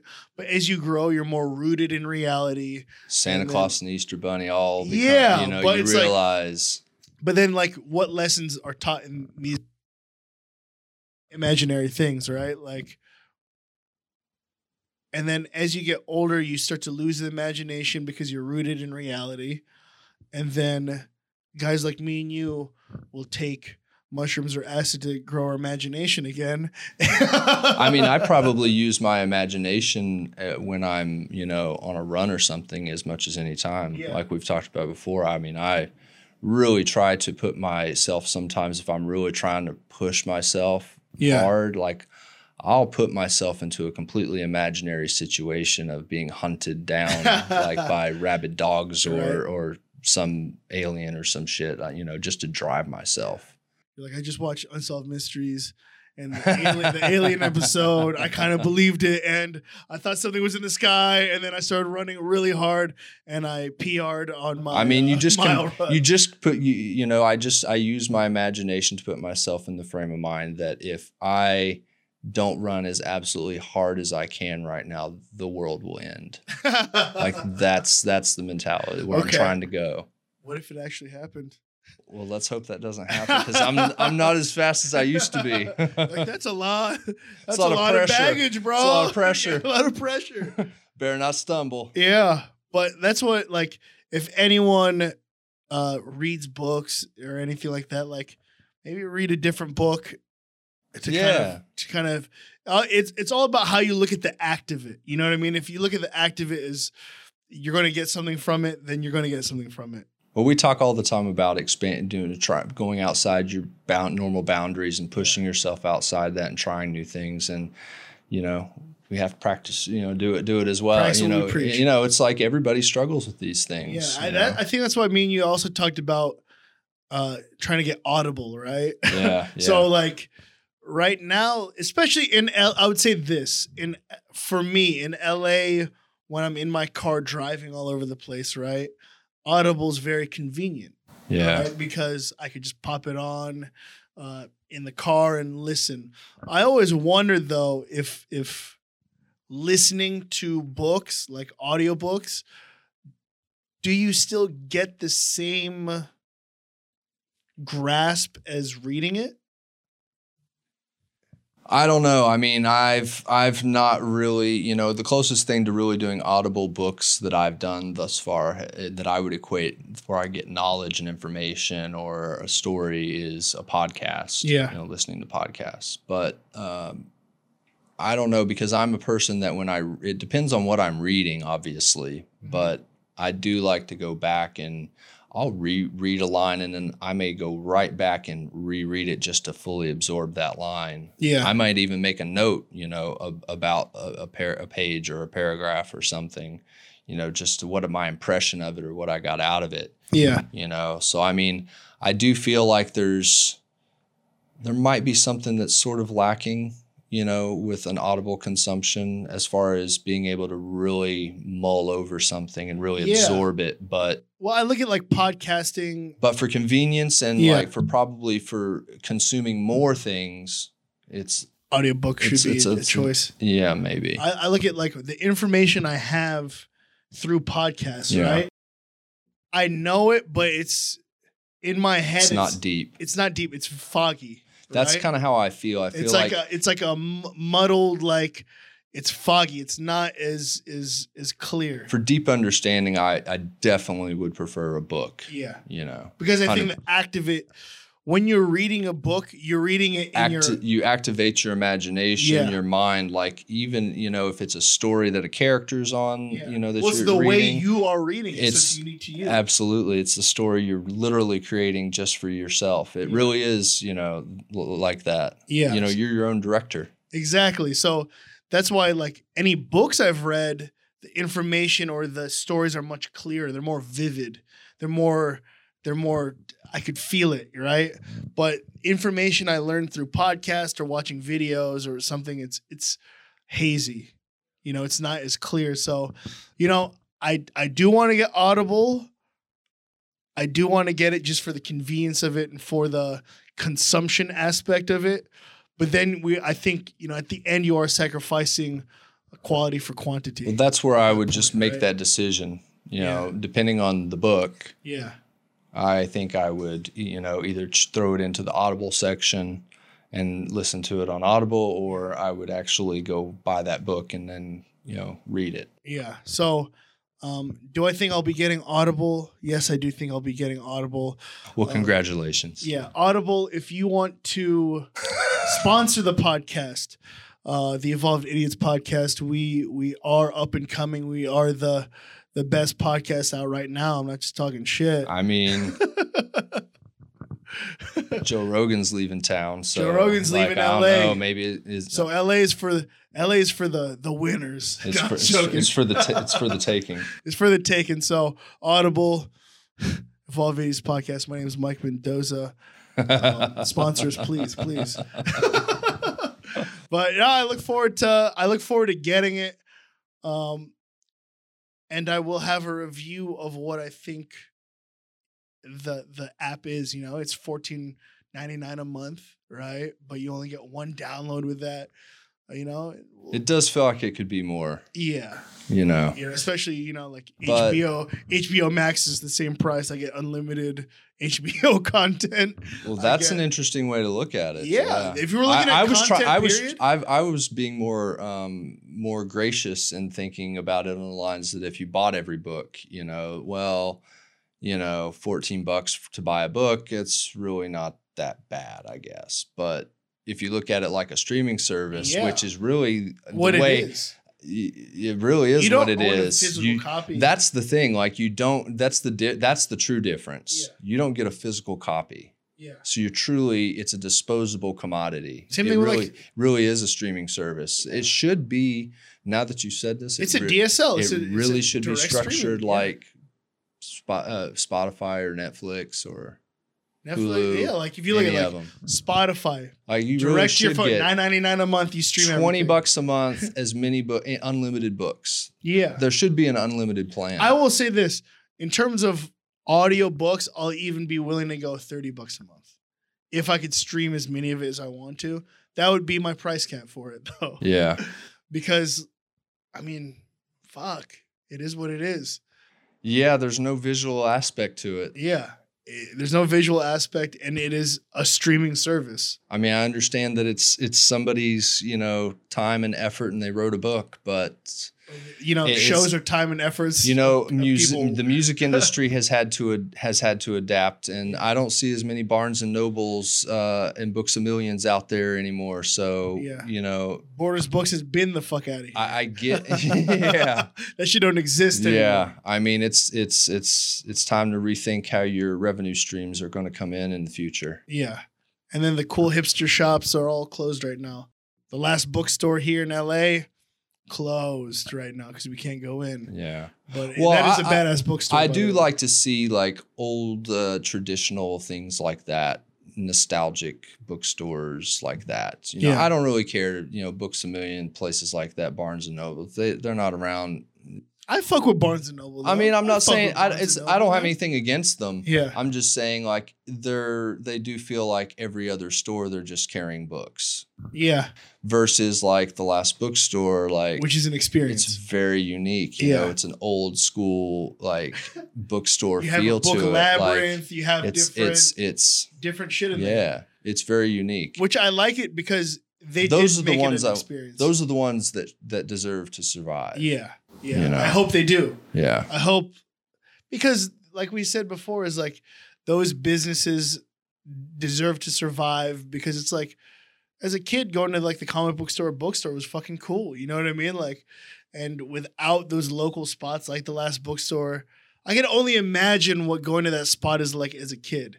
Like going through the book labyrinth and like, Like, the never ending story. you know what I mean? Like it, it must be fucking amazing. That's the kind of bookstore where you find the the never ending story book. that is. That's that kind of bookstore. Yeah. Or that weird uh It's like you find it over in the dusty corner and you yeah.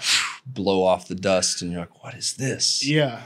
And turn the page and open it up and it's unlocks some Or cra- it's where you find the book from the ninth gate that opens hell gates in the hell. demon. You know what I mean? Like it could be that too. But yeah. for for anyone living in LA that has not ever been to the last bookstore, Yeah. Once it opens back up, go to it. It's a fucking awesome experience. Yeah. It's Go a- there, buy a book. Go there. Buy They a also book. have a whole nother one of the other things I like about it is it's not just the section, you know, the main part of the store that's very adventure adventure feel to it, you Yeah. know, old school adventure. But it's got that other room off to the side that's like for the rare books, the rare books and the you know uh, the baller books. yeah, they're more expensive obviously, but Yeah. like it's first more, editions of everything. Yeah, it's very crazy. cool. Like they it's not so go there. Yeah. Support it. you know, Support Buy a book. last bookstore. Buy any book, an expensive book, a cheap book, but buy a book. buy a book. We love you, last bookstore. Um, yeah, like I think all these things are super important. Like we, like experiences, right? Like the experience of going to the last bookstore for us as grown men blew our fucking minds. I was like, it's cool because they have certain spots for social media too, right? Like uh, the little entrance with like you could take a photo of your head in between the books and all Yeah. crazy shit like that Yeah. that people can enjoy and show their friends. It's it's an experience uh, with Well, I would imagine a business like that too probably doesn't have a huge marketing budget, No. nor nor a need for one if they're if they do it right, which is if they incorporate their store into self, you know, selfie spots. Yeah.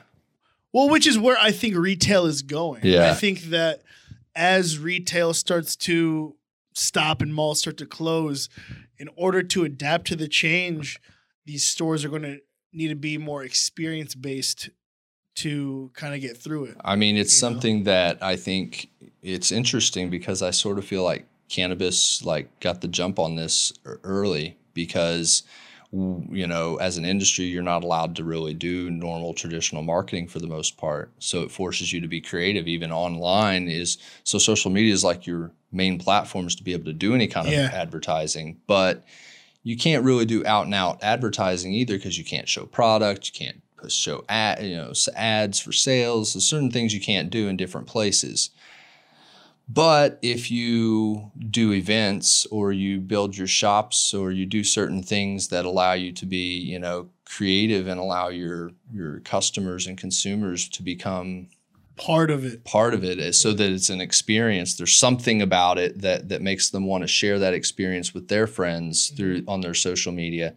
Then it kind of does the marketing for you. Of and course. it's interesting because I think you're right. I think we could see a lot of other industries kind of start to use this this approach Yeah. to, to, to reach people. It, it really it really builds a strong consumer base as well for for a brand. I think through doing that. Yeah, because what you can't buy online, you can't buy experience online.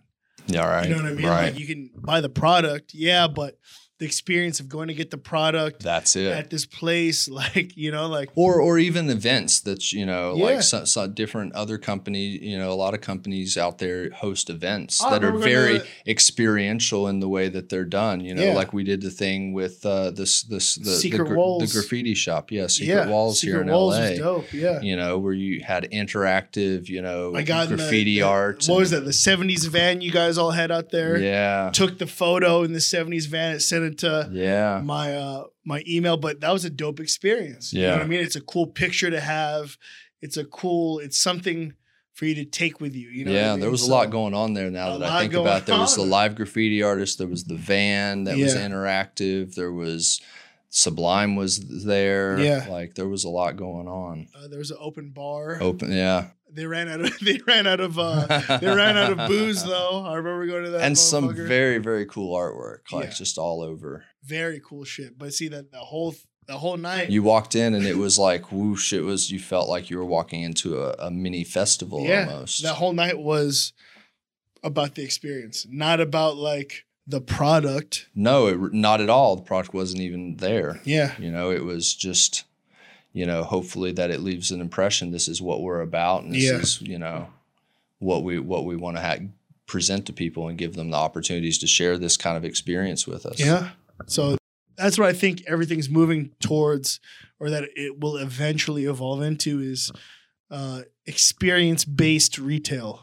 Is what I think it's going to turn into because experience based advertising, Yeah, mar- yeah. marketing approaches. yeah, you know. for sure, and it makes it more fun. It makes it more fun. I think like all these cool experiences will evolve into something we don't even think about or have knowledge. You know what I mean? Like yeah, the imagination will run wild, and then like the the way we buy clothes will It's- be fucking nuts. it's you know? really the evolution of product placement. yeah, You know, yeah. in, in existing media. Eventually, it won't be the mall you go to. It's going to be Meow Wolf, the fucking interactive. What's Meow Wolf? You don't know what Meow Wolf is? No, what is this? So Meow Wolf is like this interactive exhibition. They have they have I believe it's in New Mexico right now. They're gonna oh, there's- oh. they're supposed to have one in Vegas. I do know what this They're is. building them all over the Yeah, place. So it's like an interactive art installation of like I do know this. very trippy shit. For either those that you haven't seen it,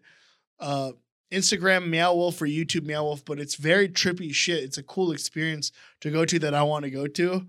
But I feel like, what if going to the mall was like going to Meow Wolf? Like you went into these like weird different rooms and they're like, oh, that's that's uh that's Journeys, you know what I mean? Or that that's JC Penney over there in, in Alice in Wonderland land, you know what I mean? Like the, you have to go through the whole thing to to, to get what you want. That'd well, but a lot, yeah, but a lot, they, most people aren't going to go through all that. Yeah, I guess if you've done the amount of psychedelics that we've done, uh, doing that That would make shopping more more fun for sure. That's what I'm saying. I kind of do. I, I kind. That's why I resort to ordering more stuff now because I, it's a hassle to go to the store. Like Yeah. if it's a, such a hassle, like you got to make it worth the time. I, it's got to be something I'm gonna really enjoy. Like Meow Wolf.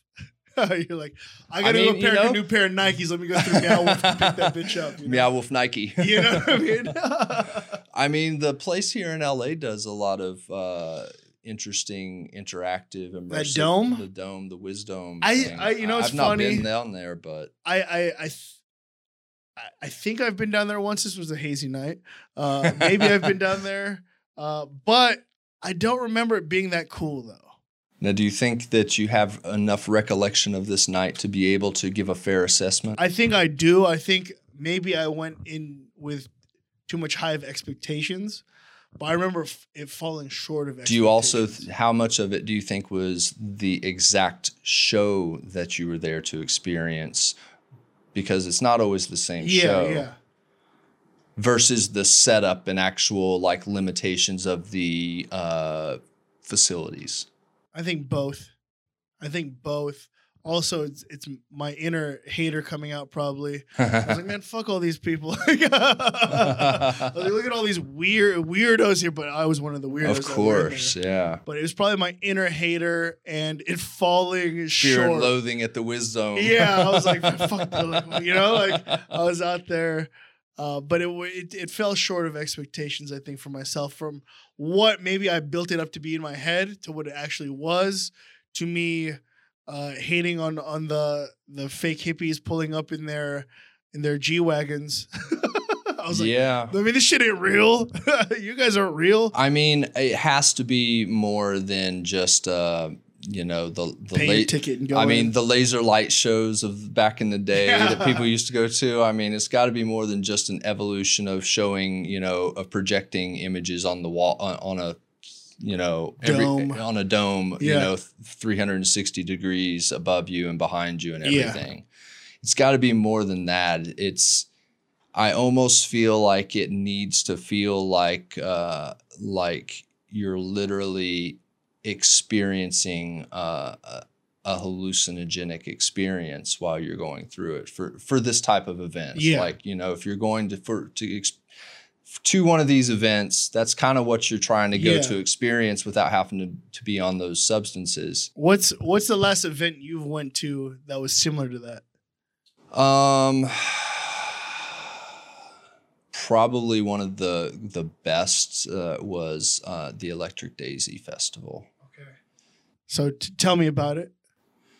I mean, it was very. Tell, tell the people about And it. I think- I got to run to the restroom really. I see. And I think that, and I think that, you know, uh, I've talked about this before. Like, I think EDM is, is, has, does the best job of, of these things, but it's really a festival where there are, you know, everything that you can imagine. Like, you know, there are people walking around on stilts that are dressed as giant trees. There are different, uh, just way far out there characters and uh, it, it really does feel like a mad hallucinogenic sort of experience um, when you're there and then you combine that with the music going on at the at different stages depending on where you're at in the facilities and it just really adds to the environment. And especially on an event like that um, you know, as it turns from day into night,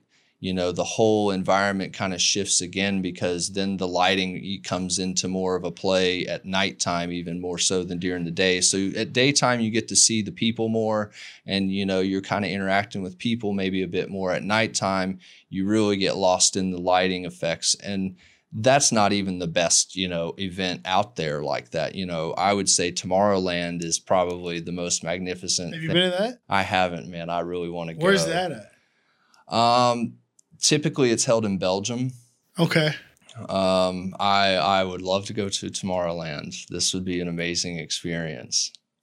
Um, you know, but there are some others here in the states. You know, um, there's there's some like electric forests and Yeah, things like this that's in the Midwest Yeah. that are really good and interactive and a lot of fun. I understand. I haven't been to one of those yet. Yeah, we talked about Burning Man before, all that. Burning shit. Man's out here. You know, on this side is You know, you know what was dope that I went to. I went there with Kyle and Josh. Was a virtual reality thing. It was called the Void. So So I. So, how was it though? it was fucking awesome. I've been there twice. I've been Wait, there. How long ago was this? Um, this was probably in January. I went to it probably yeah right after Christmas or before that is when I went to the Void for the second time. The The first time I went for like a Star Wars thing. Yeah. Second one was like a, an Avengers Marvel thing. So I was in fucking heaven. I was like, yeah. So what is it real? How good is it though? it's fucking awesome because you're physically walking through this place. So it's like you put on the VR stuff and you get to f- touch things and like it's it really they do a great job of making it feel like you're actually there. So this is um, like video games. This is like going to be the evolution of video games. Yeah. I think well like the, it's the thing it's like you know when you play VR because you need VR to have a home. facility to be able to like. Yeah. If you're playing Call of Duty, you literally need to have the VR goggles on, but also be moving through the complex physically. Exactly. Like I don't want to have that type of exp- like. There's VR shit you could do at home, but it sucks because you're not. You can't really do it. Yeah, you, it's it's not like I'm walking through the thing. Right. You know what I mean? Like with the void, going to the void, it was like you're actually walking through things and like feeling like level, like the ground shit. Like they do a great fucking job of of making it feel like you're really there. So the experience of it was fantastic. Like going through the whole Star Wars experience and the Avengers experience. It's cool because then how, you could how realistic? Pretty pretty you- fucking you rate it? realistic. Pretty realistic. Out of ten. I'd probably give it a seven. Hmm. a seven. And I'm I'm a harsh critic. Like I'm not I don't you know what I mean? Like a seven, that's for room and for improvement. Sure. Sure. That's Not that's like- that's higher though than you know. Well, How close to how close to you know a holodeck that you see in sci-fi? oh, it's How it's, close to that is it? It's there. Really? It's like there. Like I'll bring let's once shit reopens, let's go to the void. So the only thing you really don't get are like smells. I want to say that in some VR stuff there are smells. Interesting. Like yeah, You know, Like to, rep- to represent the environment. You know. yeah. No, like I, I think there is. Like I, I, it's a little bit hazy in my head, but I think there is. But I, going through it, it was just like holy shit. That was like, that was it. You know what I mean? Because especially for us, you know, we have this idea of what VR is, like virtual reality. Like Right. for me, virtual reality has always, uh, it's always fell short of expectations. Like, ah, this shit's whatever. Like, it kind of sucks. That's why I'm skeptical. Yeah, but the first the first time I went to the void, I was like, wow, that was like what you thought it was going to be when you were a kid. You know what I mean? Like, Interesting. it is where it is right now, where you thought it would be as a kid. How big is the contraption that you have to wear? What is the apparatus that you put on to, So you expe- have, to like- experience it? kind of like a weight vest, right? Like you have a weight vest with sensors, so you, you know, like it knows where you're at, and then you have your VR goggle headset. How Um, big and heavy is that headset? You really don't like? feel it because it's on this apparatus. Yeah, like you don't feel it, and then once you put it on, you see your. Have you ever worn a GoPro on your head? Yeah, I have Does that annoy you? a little bit. How does it compare to this apparatus? It's better because the apparatus is. The apparatus is better. It's made for that shit. It's made for you to like move around and and uh, So is it connected to your shoulders or something to give it support so it's not like weighing on your neck? correct. Yeah, So you've got it weighing on your shoulders, it's through attached here, to the chest vest. and the back. So I think it's weighted probably a little bit better. But it's cool because you put on the headset and then you see your other buddies. So you don't feel stiff or awkward wearing No. it, wearing it? No, you see your other buddies and they're like moving around. You see them moving around as like Iron Man or whatever. It's it's crazy. Like I'm like, hey, do this, do this. And So how accurate or how good does it look in comparison to like watching the movies? it's different. They're consumed differently. You know what I mean? Like yeah, but how how good are the visuals? pretty fucking good. Pretty fucking good. Like I I think like if I bring you there, we'll we'll leave and you'll be like, dude, I'm pretty fucking There's no tracking delay issues when you're with the movements or anything. Nope. Do Interesting. pretty fucking good job. And the void, I know they're popping up different places. Like, yeah, we should check this. I should check this out Yeah. for sure. yeah, they're popping up all over, you know, all over the states right now. I, I do want to go to the actual one where it's like a huge warehouse, warehouse. That sounds Yeah. interesting. I've heard that there's some developments of of this maybe out here somewhere. Yeah. Like there's I think there's one they're building somewhere maybe in the Inland Empire or something, but for now like the void I went to just it was in the mall. It was in Glendale Galleria. Interest. Wow. but the space like they use it properly. You don't feel like you're in something small. You actually feel like you're going through different different shit. It's pretty pretty dope. Interesting. Yeah. Yeah, we'll have to go check this out. Yeah. Hopefully I mean- hopefully I mean, shit ends soon. It really depends on the regulations too. I mean, you could limit this to smaller groups to have it open. It's really just how you would disinfect the gear. Yeah. I mean, you think about this. When you go, you're already in a small group anyway. You're like limited to like I think four people at a time or Oh. less. Oh. So it's like the time me and Kyle went, it was just me, Kyle, and Josh. So it was just three of us at a time. Wouldn't it be wild if they did this on like the size of a warehouse platform and then they left it so it was like open open player gameplay like it is online? Oh my god. So then like anybody could just show up to so you wouldn't be like like in a non-COVID world obviously, but where you could like show up with your four four four friends yeah. and like other people could be showing up with their friends as well and you're all entering this this warehouse of of virtual reality for like Call of Duty or something just like you would online except it's like in person interactive yeah. like bam you're out like you know like Oh, that'd be so dope. that would be wild Yeah. talk about a way to get people exercising yeah. Fucking make some interactive virtual reality video games for people to play See? I mean, all about presentation, like just like we said earlier, Yeah. marketing and presentation, how to present too, it. You're talking about imagination. You just Yeah, that too. That right too. there. There we go. So Ah. like, yeah, man. Like once that shit opens back up, we gotta go. yeah, We have to fucking go. I, I have a I have a feeling that after November I don't. I have a I feeling- don't have this same I a feeling. I don't know where you keep getting this. I have a after feeling- November. See, are you are you a skeptic? You think it's all a hoax? No, I don't. I think that But that's what you're insinuating by making the statement. no, I think it's it's a uh, I think it's a thing. It's contagious. It's it is a virus, right?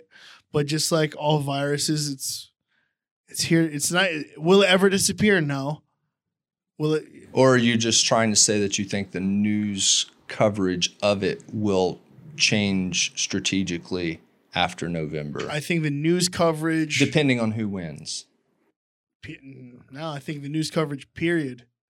After I d- after November, See, I, I- feel like the news coverage period will be like will be like all like we found uh we found out like you know like these are the actual things. This is what it is. Uh, spend that money because Christmas is coming up.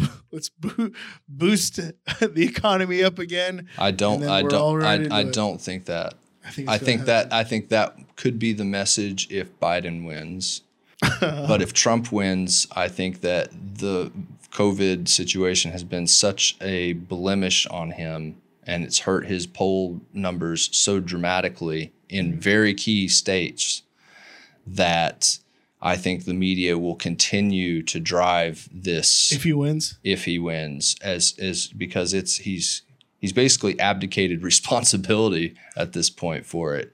So I mean, they could just ride this, and if it can, the numbers keep going up. I mean, they could continue to make this the big story well into next year if he well- if he is well, I think and- with whoever controls the media, they play for the same team as, as the They the one party government. They do, but there is some derision about Trump specifically. yeah. I mean, the powers that be, I think, would be much happier having, you know, Mike Pence or Mitch McConnell or Paul Ryan or somebody along a, uh, a Mitt Romney would be, you know, probably ideal, you know, in their in their minds. I'm going to call actually. this the week before Christmas.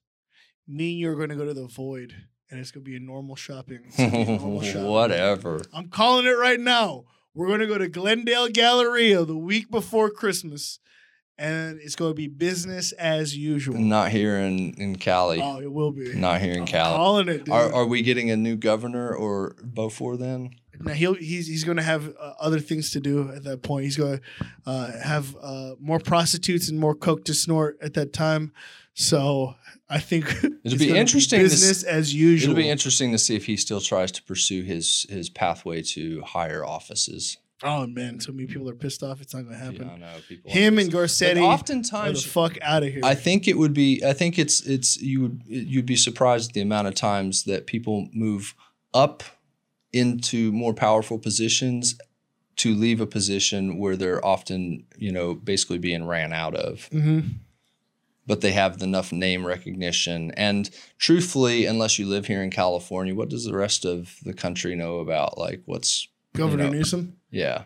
I mean, they just know that he's like poster boy sort of. He's you know related to Pelosi, blah blah blah. He's, Yeah. he's one. He he looks good. He speaks well. You know, that's all they really know probably. Yeah, I get it. I mean, for for people that are easily bought, maybe he could sell them. He could sell them some snake oil. But yeah, for me, nah.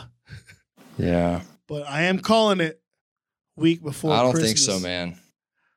What what bet should we make? If if we go into the mall, all right. These are the. If we go into the mall, no masks on, willy nilly, doing whatever we do, like it like it was quote unquote pre COVID. Mm-hmm. I will be very happy if if this is the case. All right, if that happens, but we're not going to likely have a vaccine by then, at least not by current estimates. if it happens, And I don't see them removing uh, uh, all the. I just don't see them easing up that much without a vaccine. I'm saying that they're going to ease up that much.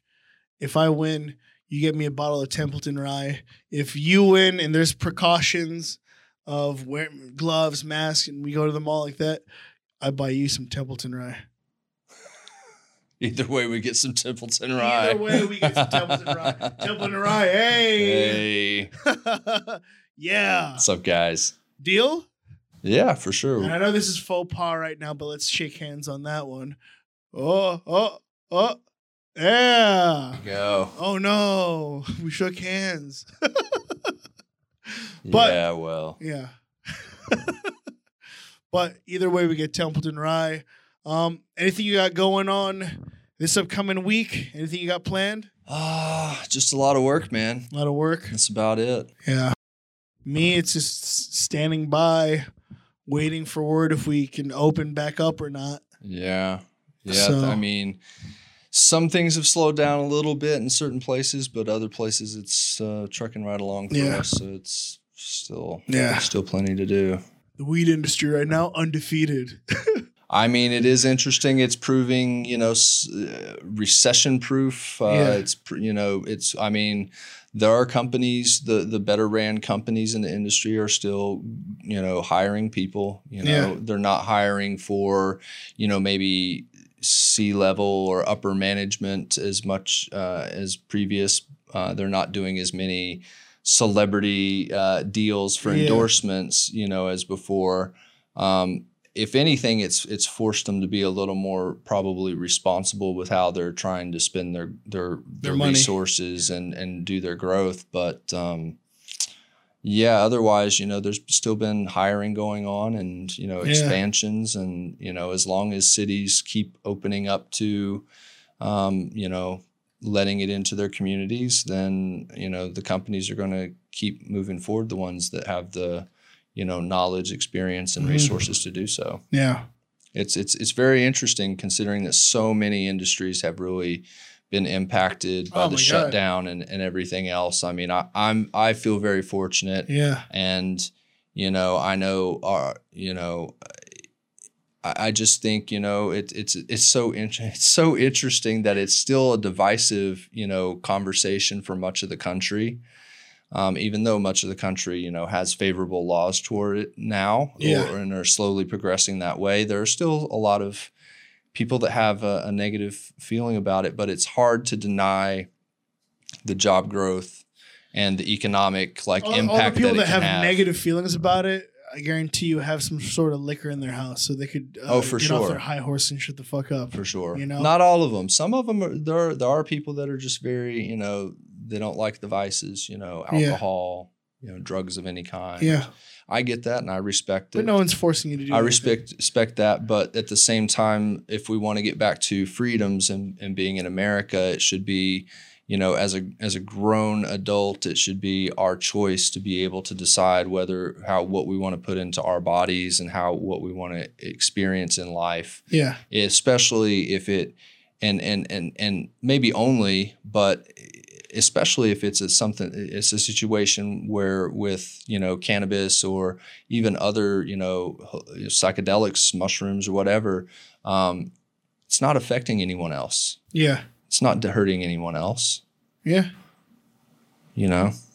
Or you know, like if you don't want to do it, don't do it, yeah that's it that's it and we'll we'll continue to take You some shrooms and smoke don't some don't don't don't try and sell your jesus to me and Yeah. i won't try and sell my cannabis to you yeah, well there you go. you know, and we'll both be happy and agree, and we you can talk about And you could coexist. we can. I'll be happy to talk about religion and Jesus with you, yeah. you know, I, but I still won't make you smoke my my cannabis. yeah, like for for me this week, let's. I mean, hopefully some good news comes out. I doubt it.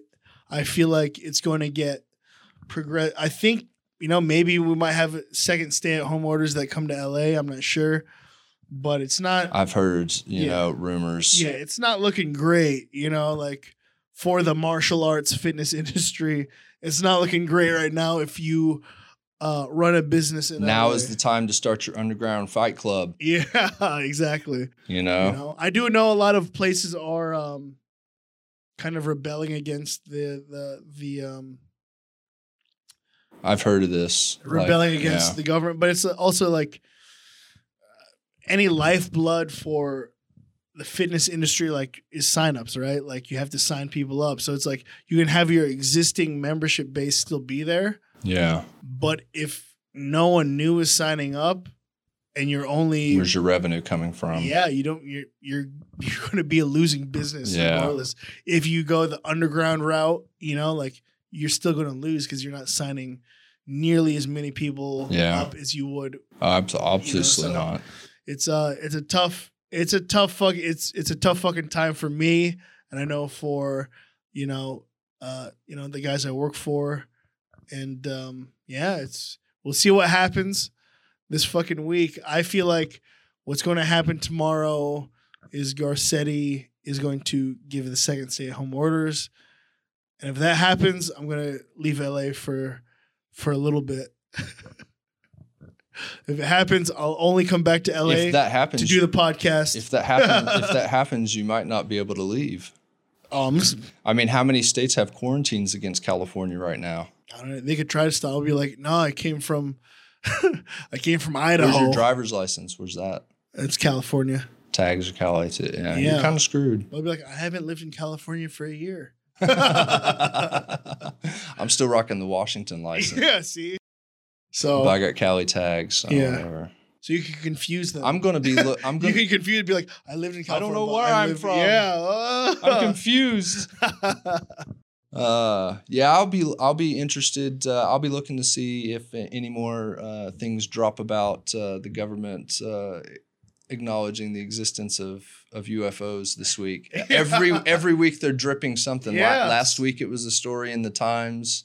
yeah, um, and you know, and and I've also seen online where um, Eric Weinstein, or maybe yeah, it's Eric Weinstein, is talking about uh, some scientists that he knows at CERN had some some material delivered to them for examination that was that was by their recommendations, not not from this earth. And then obviously now the story with the Times comes out, and it's like, Yeah. what is our?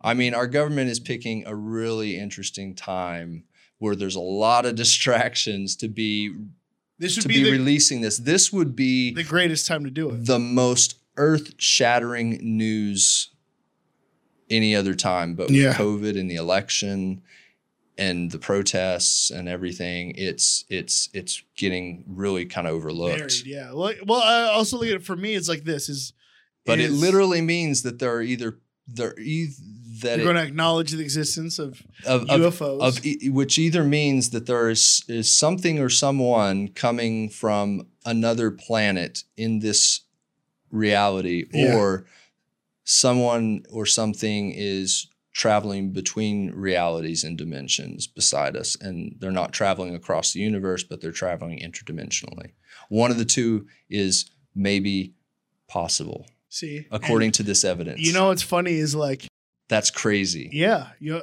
any other time, I'd be mm-hmm. like, oh my God, this is great, right? Like we get to, all right. I mean, this is the one thing that we've talked about that would unite humanity. It would destroy the concept of or change the way religion is viewed in many ways as well. I I I agree. It depends on how this these interdimensional I mean, we're not there yet. Other, yeah, like we're not there how yet. How they come across. but right? it's like it's like the government's like here, you know, a few months ago they released the the video of the pilot and Mhm. you know all that. yeah, and it's like just they're starting to trickle out this information and i understand from one of this report from one of the reports that they've actually congress has is now going to require the the program that the pentagon was running to track this congress is now requested an actual formal update and so um, we're going to we're going to you know get more information in a few more months as well right. apparently Oh shit.